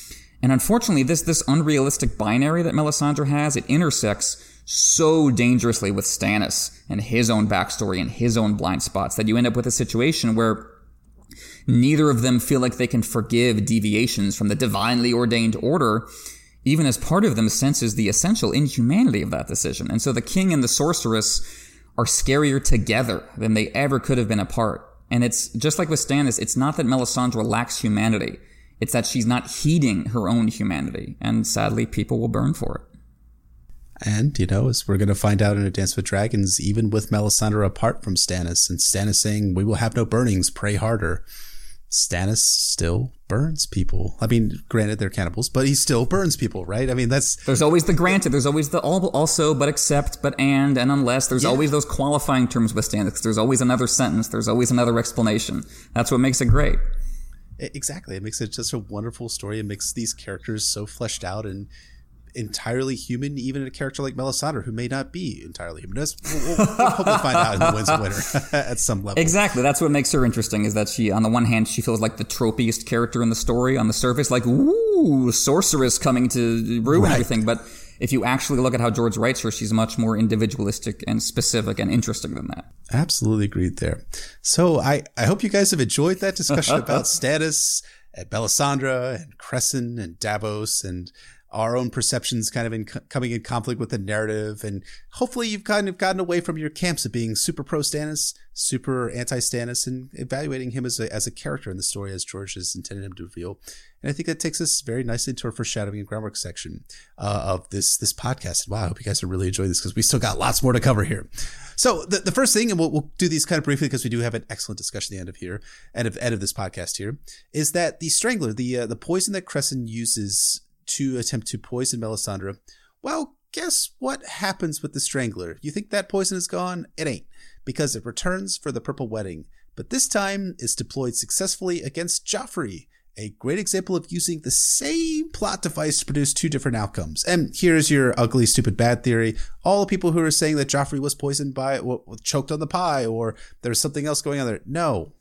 No. God damn it, no. Cressen lays out exactly what happens when someone eats that poison, and, and that is exactly what happens to Joffrey at the end of that chapter. And George has also confirmed that it, the poison was was in the wine glass, but the, the bad, stupid theories continue and will never ever end. They're gonna this they're gonna turn you gray before your time, Jeff. But yeah, absolutely. I love how George does that, where he does the setup here, but the payoff for it is in Storm of Swords because the Strangler doesn't actually work on Melisandre Right. in this chapter. So we actually see. I mean, obviously it works on Cressen, but we actually see the Strangler lingered on at length in a successful assassination attempt a book and a half later when we've already had the the groundwork for it. And that's just that's a wonderful kind of kind of long con move on George's part. And we're talking about the purple wedding, but uh, the fool's crown ringing its sad little bells in this chapter, especially at the end. That puts me more in mind of the red wedding when you have uh, Aegon Frey, Jingle Bell Frey, with his fool's crown that is, is dancing the sad little bells throughout the red wedding. And of course, it puts me in mind of the bells, episode five of season eight of Game of Thrones. Turns out there might be foreshadowing for this all over. You, you, you would think like the bells, you know, Dan, as we talked about in Dany 10, the bells and Khal Drogo's hair and stuff like that, having some sort of emotional significance for Dany, the bells ringing here in Cressen's helm, having some emotional significance for the Red Wedding coming forward and Aegon Frey going down and the sad little bells, which is such a terrible, gut wrenching part of the Red Wedding. I think it's one of the it's one of the most visceral portions of the Red Wedding when Catelyn saws the uh, the Aegon Frey's neck, which is just terrible. It, it, le- it lends this kind of intimacy and wretchedness, which that chapter is not lacking for already, the Catelyn Red Wedding chapter, but it's just. I don't want to say it's the perfect ending because it's so hard to read, but it is. It is absolutely perfect. And I, I, again, it's the classic case that George already have it in mind, maybe, or maybe he came back to this for inspiration. and Was like, you know what, I have to follow up on this. This fool's crown thing is, is such a great, mm-hmm. sad way to undercut the pretensions. I got to use this, and he used it again. And finally, for our foreshadowing groundwork section, we have Davos and Cressen interacting at the feast itself, where Davos is being like, "Oh God, we're all going to die here," because apparently Melisandre's revealed before Cressen enters the scene that quote, "Before she's done, we're all likely to see what Patchface saw. I fear the bottom of the sea." Oh, Davos, Davos, Davos, Davos, Davos. If only you knew. And in fact, you know, he brings it up in his first chapter too, where he's like, I, I think we're all going to end up at the bottom of the sea. And um, what happens to Davos at the end of A Clash of Kings? He ends up at the bottom of the sea at the Battle of Blackwater, his ship blown out from underneath him, and he just he describes the Blackwater rush as the gates of hell as Tyrion springs the wildfire chain trap. And yeah, I love that. The Battle of Blackwater is of course the climactic event of Clash of Kings. George devotes like a half dozen chapters to covering it. Everything after in the book feels kind of like a postscript by comparison. The Blackwater is just that good. And I love that George is doing the groundwork for that event right here at the beginning of the book, already seeding in that this is where this is all leading to. And of course, we will, we will talk so much about not only the Blackwater, but the build up to the Blackwater as we go through Clash of Kings. Yes, indeed. So, taking us away from foreshadowing and groundwork into our theory slash discussion portion of the episode, As we all know, Stannis Baratheon got the happiest of all endings on HBO's Game of Thrones. He walked into the sunset, was declared Azor Ahai and the king by all of Westeros, and no, no, of course none of that happened. In season 5, episode 9, Stannis sacrificed Shireen while on the, the march to Winterfell on Melisandre's advice. Uh, that resulted in a lot of his army deserting him, Selyse hanging herself, Melisandre abandoning him to go back to the wall and later get involved in Jon's plot, and Stannis himself eventually committed suicide by army going up against the Boltons before Brienne finished him off. So, what does that entail for his character and Shireen's for that matter in the books? What will be the same? What will be different? These are the kind of questions that have, have, dominated the discourse around the character since season five, with a particularly important question for us. Why do we call ourselves Stannis fans after season five, episode nine exposed him as the villain David Benioff and Dan Weiss knew him to be all along? Now, uh, Jeff, as someone who uh, did not buy into the Stannis burns Shireen in the books theory prior to that episode, what was it like watching that episode as someone who did not believe the theory? Well, it wasn't just like it, there was a lot of things that were going on emotionally for me at that time in my life. Uh, one of the things being, you know, Stannis burning Shireen, which is, you know, totally insignificant. But the other thing too is like my, my battle of ice theory was just totally blown out of the water. What, right? Right. Oh, I'm just kidding. We, go listen to our Night Lamp episode on, on Patreon. Um, it's interesting, right? Because I, as a, I wasn't a, I, I, did, I didn't believe that Stannis would do this before I saw the episode on air. You know, uh, there was, uh, and I, I had done some reading and, and some writing on this before the event actually happened. But uh, broadly speaking, in, in a 2002 So Spake Martin at a convention that George was at, he was asked, "So what's Stannis going to do when Mel decides to sacrifice Shireen?" Uh, now that's actually, and and the person who's recounting this says, "Now that actually startled him a bit." He said, "Well, yes, it's uh, the blood of the king." Then he just handed me the, a bowl of cheese doodles. I'm not sure if that meant anything at all. So, so being me, I just assumed that was indicating that Melisandre would sacrifice Shireen without Stannis' knowledge. Silly, silly me. But boy, oh boy, do I remember my um, very placid, unemotional state when season 5, episode 9 aired. This wasn't how it was supposed to be. Stannis would never, never sacrifice Shireen. Didn't D&D read the Theon sample chapter from The Winds of Winter where Stannis tells Justin Massey that if he dies that Massey's supposed to see Shireen onto the Iron Throne and Shireen is um and Shireen is still back at Castle Black while Stannis is three days right from Winterfell? Impossible. Outrageous. Outlandish. Ah, oh boy, I remember being a big dodo about that time, tweeting about it in ways that fill me with a deep Catholic sense of shame and regret. Now, in my defense, because I always have to defend myself, I, I do think that the sheer horror of watching a child burn at the stake was having an emotional impact on me, and why the fuck wouldn't have an emotional impact on me or anyone else who's watching it, unless you're a psychopath. It, so, but the thing that happened is that the hashtag discourse got heated back in 2015. Lots of people, including myself, were shouting about Stannis could and never would do this thing. That D and D hated Stannis. They misunderstood his character, which a little bit true. Um, but it was only that I was watching Elio Garcia Jr. and Linda Antonsson's video after the fact and watching and, and how angry they were that D&D, well, I'll get to that in a second. And then also I was watching a, uh, a post recap of what Rhea Westeros, her friends Yolkboy and Lady Gwyn and Aziz and Ashaya from History of Westeros, what they used to do. And I think they, st- they still did through season eight, the recap of the Dance of the Dragons. And it began to dawn on me that I might be wrong, might be wrong. Then I started to do a closer read of some of Steph's chapters in A Storm of Swords, and it's kind of interesting. So, uh, again, this is four years ago now, but back around that time, uh, a mutual friend of ours and guest of the podcast, Eliana, was doing a book club, and they were going through A Storm of Swords down in DC over brunch with friends. And I happened to get down there for one of their book club, and it happened to be A Storm of Swords, Davos 4. And it really hit me that all the build that all the build up, all the groundwork that George was putting in, especially in the books, but especially in A Storm of Swords, that finally convinced me. Then coming back to this chapter, not not in this read, but in, a, in, previous reads, I began to see that yes, there is a lot of foreshadowing and groundwork that George was putting in for that act as happening. But Emmett, I have to turn over to you because you were the smart one in this this dynamic here. You actually knew that this was coming all the way from the very from the get go. So how did you, as someone who knew this was coming, how, how did you react to this moment? I don't know if I'm the smart one, maybe just the cynical one but yeah, Stannis burning Shireen is something I've thought was coming for a long, long time. I got the sense that Shireen's fate was going to be horrible just from reading the books, and then when I was first reading people theorize about the books on, on message boards and on Tumblr and so forth, the idea of Stannis burning Shireen came to the fore along with the quotes that support it, and I was like, yep, that sounds like it's absolutely happening. So for me, watching that episode of the show wasn't one of like surprise and, and shock beyond just, again, the horror of watching a child burned at the stake, as you say, but a sense of, yeah, this is right, but the details that would really give it its oomph and its its specific meaning aren't there. In other words, it's a lot of the same way I felt about Daenerys in season eight. To get back to those Dany Stannis parallels, like yes, I see that this yes. is the end game. I see you've been building to it to a certain extent, but I think a lot of the details George put in that you might have thought were extraneous were actually really important to giving this meaning. And the same thing is true with Stannis and Shireen. I think you can see that if you look at how Benioff and Weiss have talked about this. David Benioff said regarding Stannis burning Shireen and George telling them about that. It was one of those moments where I remember looking at Dan and thinking, that's so horrible and so good in a story sense. The very first time we saw Stannis and Melisandre, they were burning people alive on the beaches of Dragonstone. Just not true, by the way.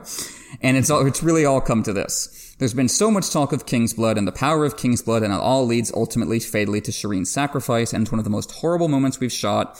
It's obviously the hardest choice he's ever made in his life, and for Stannis it comes down to ambition versus familial love, and for Stannis, sadly, that choice is ambition. Dan Weiss said, people who watch Game of Thrones don't see the same world as Stannis and Melisandre. To those characters, magic is real and it works. That's something fun about this genre because when magic is real and you can see it with your own eyes in the show, it gives you a window into the heads of people who believe irrational things on faith. I can't really get my head around how these people operate in our world as they're so completely disconnected from the way I process the world. So in a strange way, fantasy is a cockeyed window into the heads of people who would do something terrible for an irrational reason. So for me, these quotes demonstrate an understanding of the structural, structural logic involved in Stannis burning Shireen. Like David Benioff said, it's so good in a story sense. But I think it's also a misreading of the meaning of that moment and what it leads us to conclude about these characters. I think the showrunners, like a lot of people, view Stannis and Melisandre purely through the lens of modern skepticism of religious claims. As Dan Weiss was saying, the, the, a cockeyed window into the heads of people who have irrational reasons to do what they do. But Given that Stannis starts the story in the books as an out and proud atheist, and is only a partial convert, as late as a dance with dragons, as you say, pray harder being his response to the notion that R'hllor can help them. I think the most accurate lens through which to look at this moment, Stannis burning Shireen, as, as is as a genuine ethical struggle between the most obviously good end you could have, save the world, and the most obviously bad means you could have, sacrificing your child.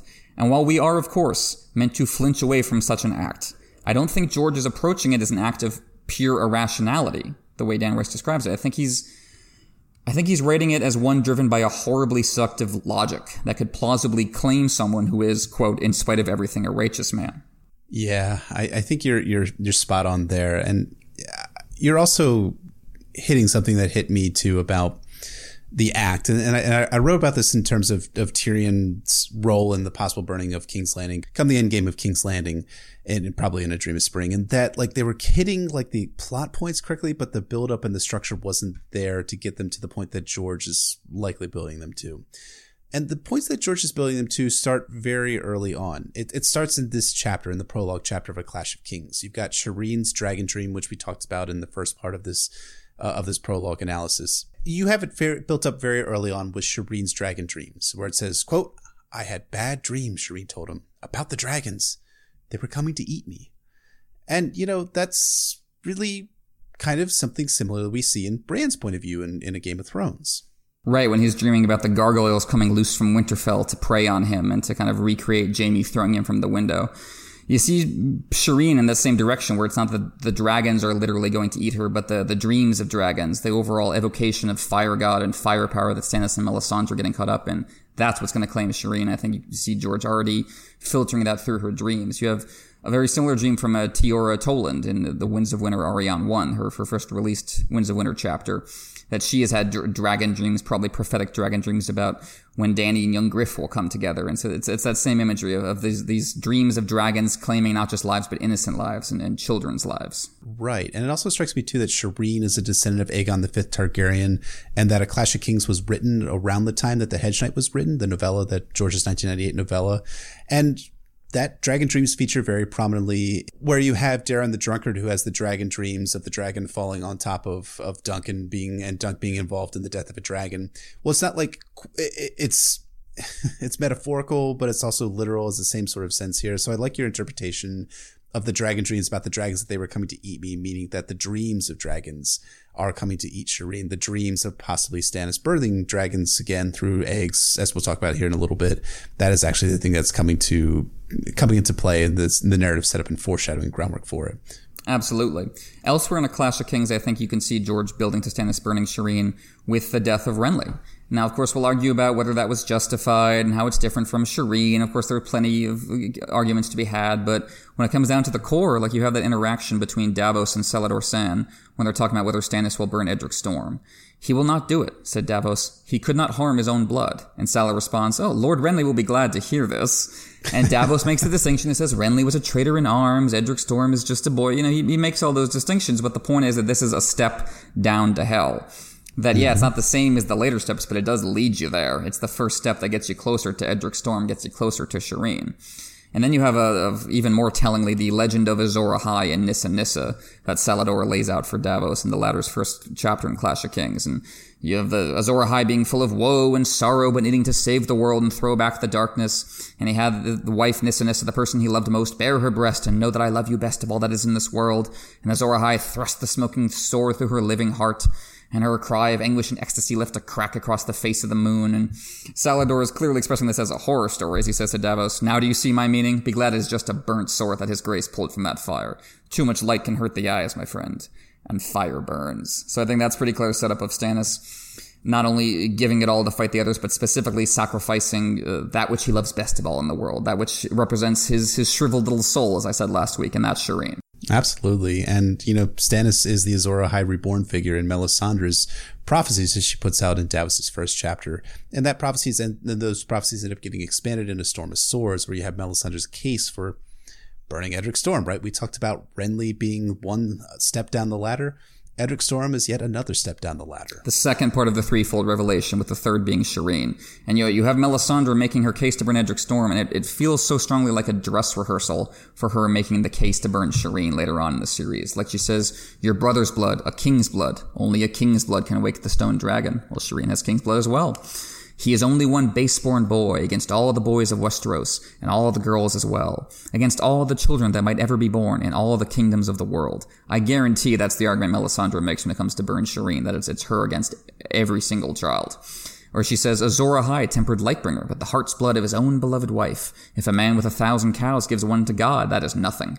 But a man who offers the only cow he owns? Well, what's what's the, the proverbial only cow that Stannis has? Shireen. His only Shireen. child, his only heir. And that's what Melisandre says will make it meaningful. And it's not just that Melisandre is making these arguments in the Storm of Swords, it's that Stannis is gradually being convinced by them. At first he says, no, I will not burn Edric Storm. He's innocent. That's terrible. I will not do it. These dragon dreams suck. But as the book goes along, she gets under his skin and he, he makes, he argues to Davos, he may be the best boy who ever drew breath and it would not matter. My duty is to the realm. And this is where you see how Melisandre's argument has worked on him. How many boys dwell in Westeros? How many girls? How many men? How many women? The darkness will devour them all, she says. The night that never ends. She talks of prophecies, a hero reborn in the sea, living dragons hatched from dead stone. She speaks of signs and swears they point to me. I never asked for this, no more than I asked to be king. Yet dare I disregard her? We do not choose our destinies, yet we must, we must do our duty, no? Great or small, we must do our duty. And then that line that we always quote, if I must sacrifice one child to the flames to save a million from the dark, sacrifice is never easy, Davos, or it is no true sacrifice. Like that just spells out exactly what's going to happen. You have this situation where the others are threatening everyone and Melisandre's worst dire warnings have come true. And that's the situation in which Stannis is, is going to be asked to burn Shireen. Right. And like you said earlier, it's not that Stannis ever says like, I was wrong to consider burning Edric Storm. He never comes across that way. He comes across with the perspective I was putting the, the throne in front of the kingdom, which is, which is a fine. It's, it's great. It's, it's great. It's one of the things that makes Stannis a sympathetic character and one that we we like and support at some level. But he never says we should never have burned Edric Storm or ever even considered it. In fact, because what does Stannis do to get up to the wall? Well, he burns his in-law. He, bor- he burns Lord Alliser Florent. For treason, yes, obviously, but Melisandre has quite a different interpretation on why they burned Alliser. As Davos recounts in The Dance with Dragons, Melisandre had given Alliser Florent to her god on Dragonstone to conjure up the wind that bore them north. Lord Florent had been strong and silent as the Queen's men bound him to the post, as dignified as any half naked man could be hoped to be. But as the flames licked up his legs, he had begun to scream, and his screams had blown them all the way to Eastwatch by the sea. if the Red Woman could be believed. So again, Alester is related to Stannis by marriage, but it does work to set the groundwork for Stannis' willingness to quote kinslay, even if Stannis and Alester are only related by marriage. So it's Renly, his brother, Edric Storm, his nephew, and Alester Florent, his uncle-in-law, that Stannis kills, tries to burn, or actually burns, respectively. Again, it's all leading him to that decision. That's set up for situations that are justifiable, maybe, or at least more justifiable, but it's all part of that, again, that horribly seductive logic where once Melisandre has gotten Stannis to buy into step one and two, step three starts becoming, starts to sound a lot more reasonable to him. And again, you have this, this framing of Stannis as the articulation of an archetype and as, as a, version of a kind of person we see elsewhere in the story. Like you have the legend of Night's King, also in Storm of Swords, in Bran's chapter at the Night Fort. He'd been the 13th man to lead the Night's Watch, a warrior who knew no fear, and that was the fault in him, for all men must know fear. A woman was his downfall, a woman glimpsed from atop the wall, with skin as white as the moon, hint hint, mm-hmm. and eyes like blue stars, so she's like the ice version of Melisandre. Fearing nothing, he chased her and caught her and loved her, though her skin was cold as ice, and when he gave his seed to her, he gave his soul as well. Which is part of how Davos describes how Stannis looks after his, his rit- rituals with Melisandre. Night's King brought her back to the Night Fort and proclaimed her a queen and himself her king, and with strange sorceries he bound his sworn brothers to his will. For thirteen years they had ruled, Night's King and his corpse queen, till finally the Stark of Winterfell and Joramun of the Wildlings had joined to free the Watch from bondage. After his fall, when it was found he had been sacrificing to the others, all records of Night's King had been destroyed, his very name forbidden. So clear parallels, Stannis getting seduced by this, this pale, witchy woman, and uh, ending in sorcery and sacrifice, ending up being like deserted and his very name forbidden, the same way Stannis' legacy kind of falls apart as we see on the show and probably will, similarly in the books. Mm-hmm. And I think you, you can see George uh, setting up that that's kind of the the ending for Stannis. That that's where things are going to go, and you can really see that when Stannis claims the Night Fort as his own seat at the end of Storm of Swords, and Selyse goes there is going to go there to help set things up in a Dance with Dragons, which makes me think, yeah, the the the Night Fort is George's way of saying, hey, Stannis may call himself Azor Ahai, but you know he's got some things in common with Night's King as well, and look how that ended. Stannis is an archetype for a lot of characters, but there's a lot of archetypes that are influencing Stannis' character as well, to include the Night King after Stannis says he's going to take up the Night Fort as the king, we do have in A Dance with Dragons and that Theon Winds of Winter sample chapter some more uh, groundwork that we have going on there. Where we, we did reference this earlier before, but where Stannis says, "I will have no burnings, pray harder," versus Stannis um, burning the Peasebury men for cannibalism. Again, Stannis is not opposed to burning people. That that's just, that should be completely resolved at this point. And because in the Winds of Winter sample chapter, in that Theon chapter, Stannis wants to burn Theon, where Theon says, "Unchain me and I will serve you." As you serve Roose Bolton and Robb Stark, Stannis snorted. I think not. We have a warmer end in mind for you, Turncloak, but not until we're done with you.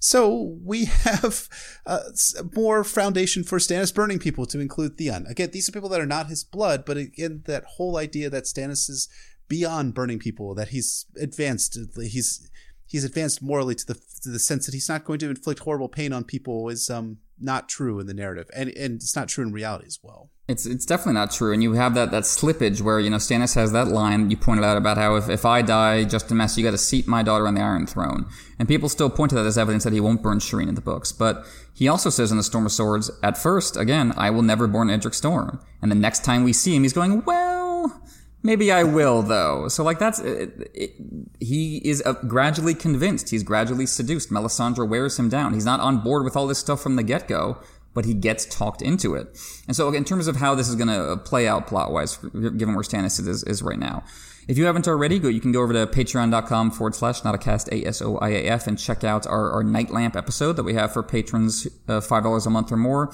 That's where we lay out how we think Stannis is, is not going to die as the pink letter suggests, but actually win the Battle of Ice. I think he's uh, likely to get uh, politically rejected by the North in spite of winning that battle. That fits Stannis' story that he has these military successes, but again, no one likes him. So politically, he gets screwed over. That the North will instead uh, crown Jon Snow probably as king in the North, as we saw in season six, or I'm sure some of them will be a part of Sansa's faction, as we also saw with the Vale. But if Stannis is still a going concern at that point, they're going to turn on him.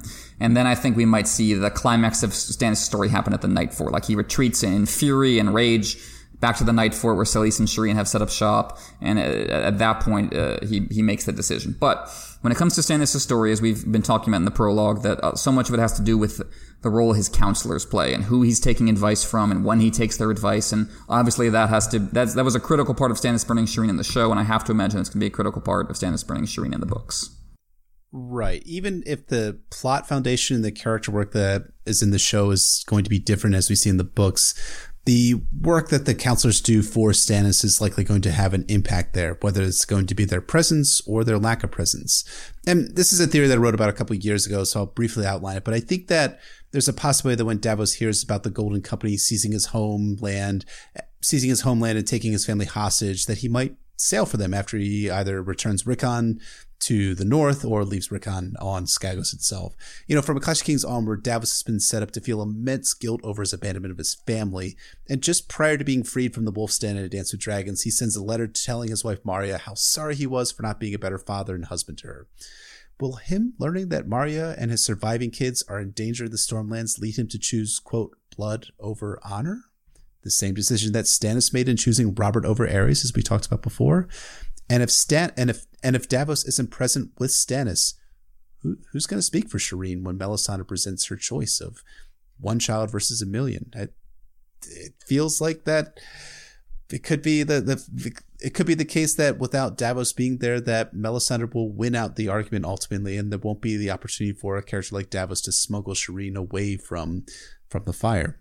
Oh, I think that's just completely true. In the show, of course, Stannis deliberately sends Davos away before burning Shireen. In the books, I think circumstances will conspire to keep him away, whether, as you say, he, he uh, leaves the North behind to go back to his kids, and I think there's a lot of resonance there, or whether he just gets stuck on Skagos or involved in like the White Harbor plot, there's, there's any number of obstacles George will put in Davos's way, but I agree he has to do that because Davos is specifically the person who would never let this happen. The person who will let this happen is, of course, Melisandre, the other of the two major counselors for for Stannis. You know, I, I think that Melisandre is likely going to have a crisis of faith similar to what we saw in season six, where she'll believe that R'hllor has abandoned her, maybe doesn't even exist, and then but in the in the books it's a little bit different in that they push the pink letter into season six as opposed to season five. But I do wonder whether her finding out that Stannis has died in the pink letter and that Jon is also dead, you know, it's somewhat similar again to season six of not exactly beat for beat in terms of plot. I, I do think that her faith will be restored by learning that Stannis is alive. He's actually won the battle of ice. He's taken Winterfell, and Jon Snow he's been resurrected by the power of R'hllor. R'hllor, maybe, maybe, maybe R'hllor. Who knows? Now restored in her faith in R'hllor and his fiery power, who's to doubt that her belief in King's blood can't raise stone dragons? Who is to say that can't be the case? But Winterfell isn't the traditional home of the Targaryens or dragons, so why would it really matter that, you know, Melisandre's faith is restored? There's no dragon eggs at Winterfell, right? Right? Well, there might be.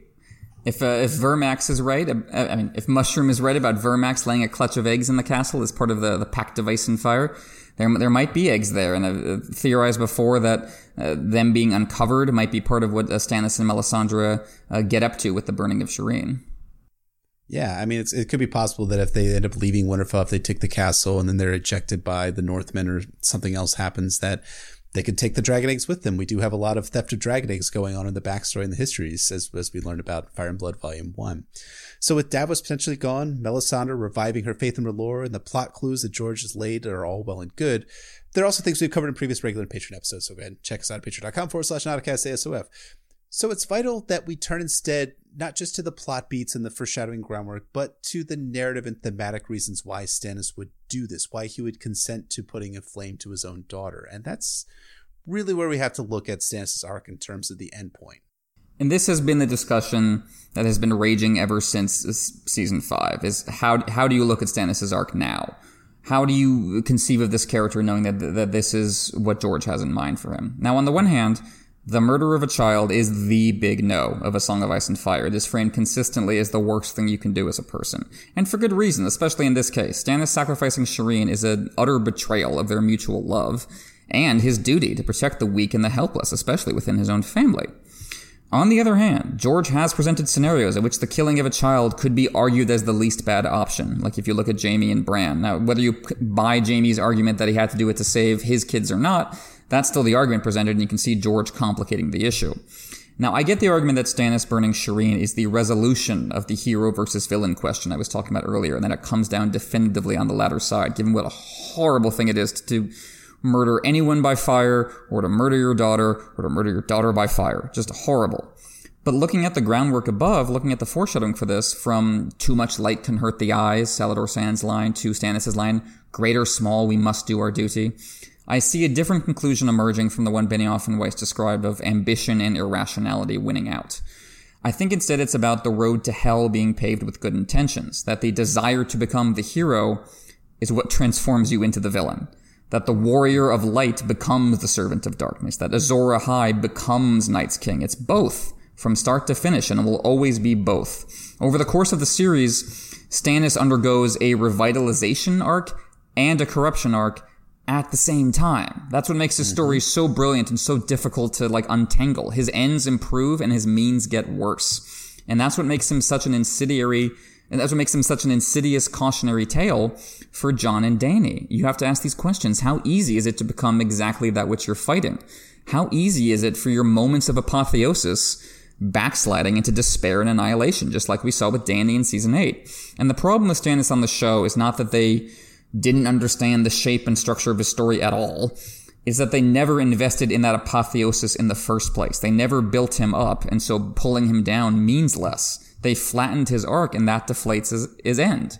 And as I said about Stannis last week, and as I always say about Stannis, the, the metaphor of the fiery heart does not work if you don't have a heart to cast into the fire in the first place. If Stannis is just purely irrational and purely aggressive and purely ambitious, there's no lessons here for us because we're not purely aggressive or purely ambitious. None of us are.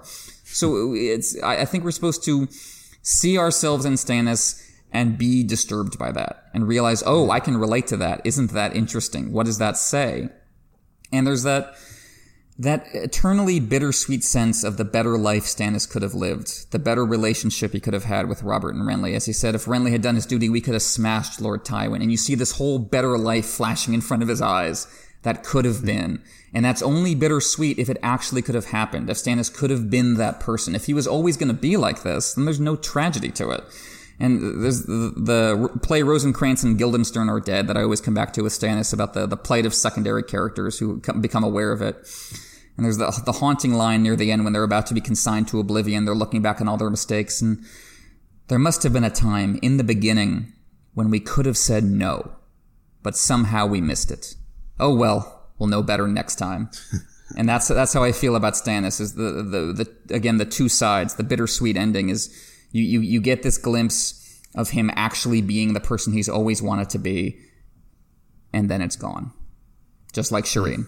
Just like Dany, too. I mean, I think that's when we're looking at these, at, at Stannis as the archetype character for all of the major, some of the major decisions that major characters will make down the road, these kind of terrible, horrible choices that they decide on that it becomes sympathetic at, at some level, right? I mean, I think like when we're looking at it when we look at Stannis' decision to burn Shireen, the decision as he's presented, as will likely be presented in the books, is your child or all the children, to include Shireen, right?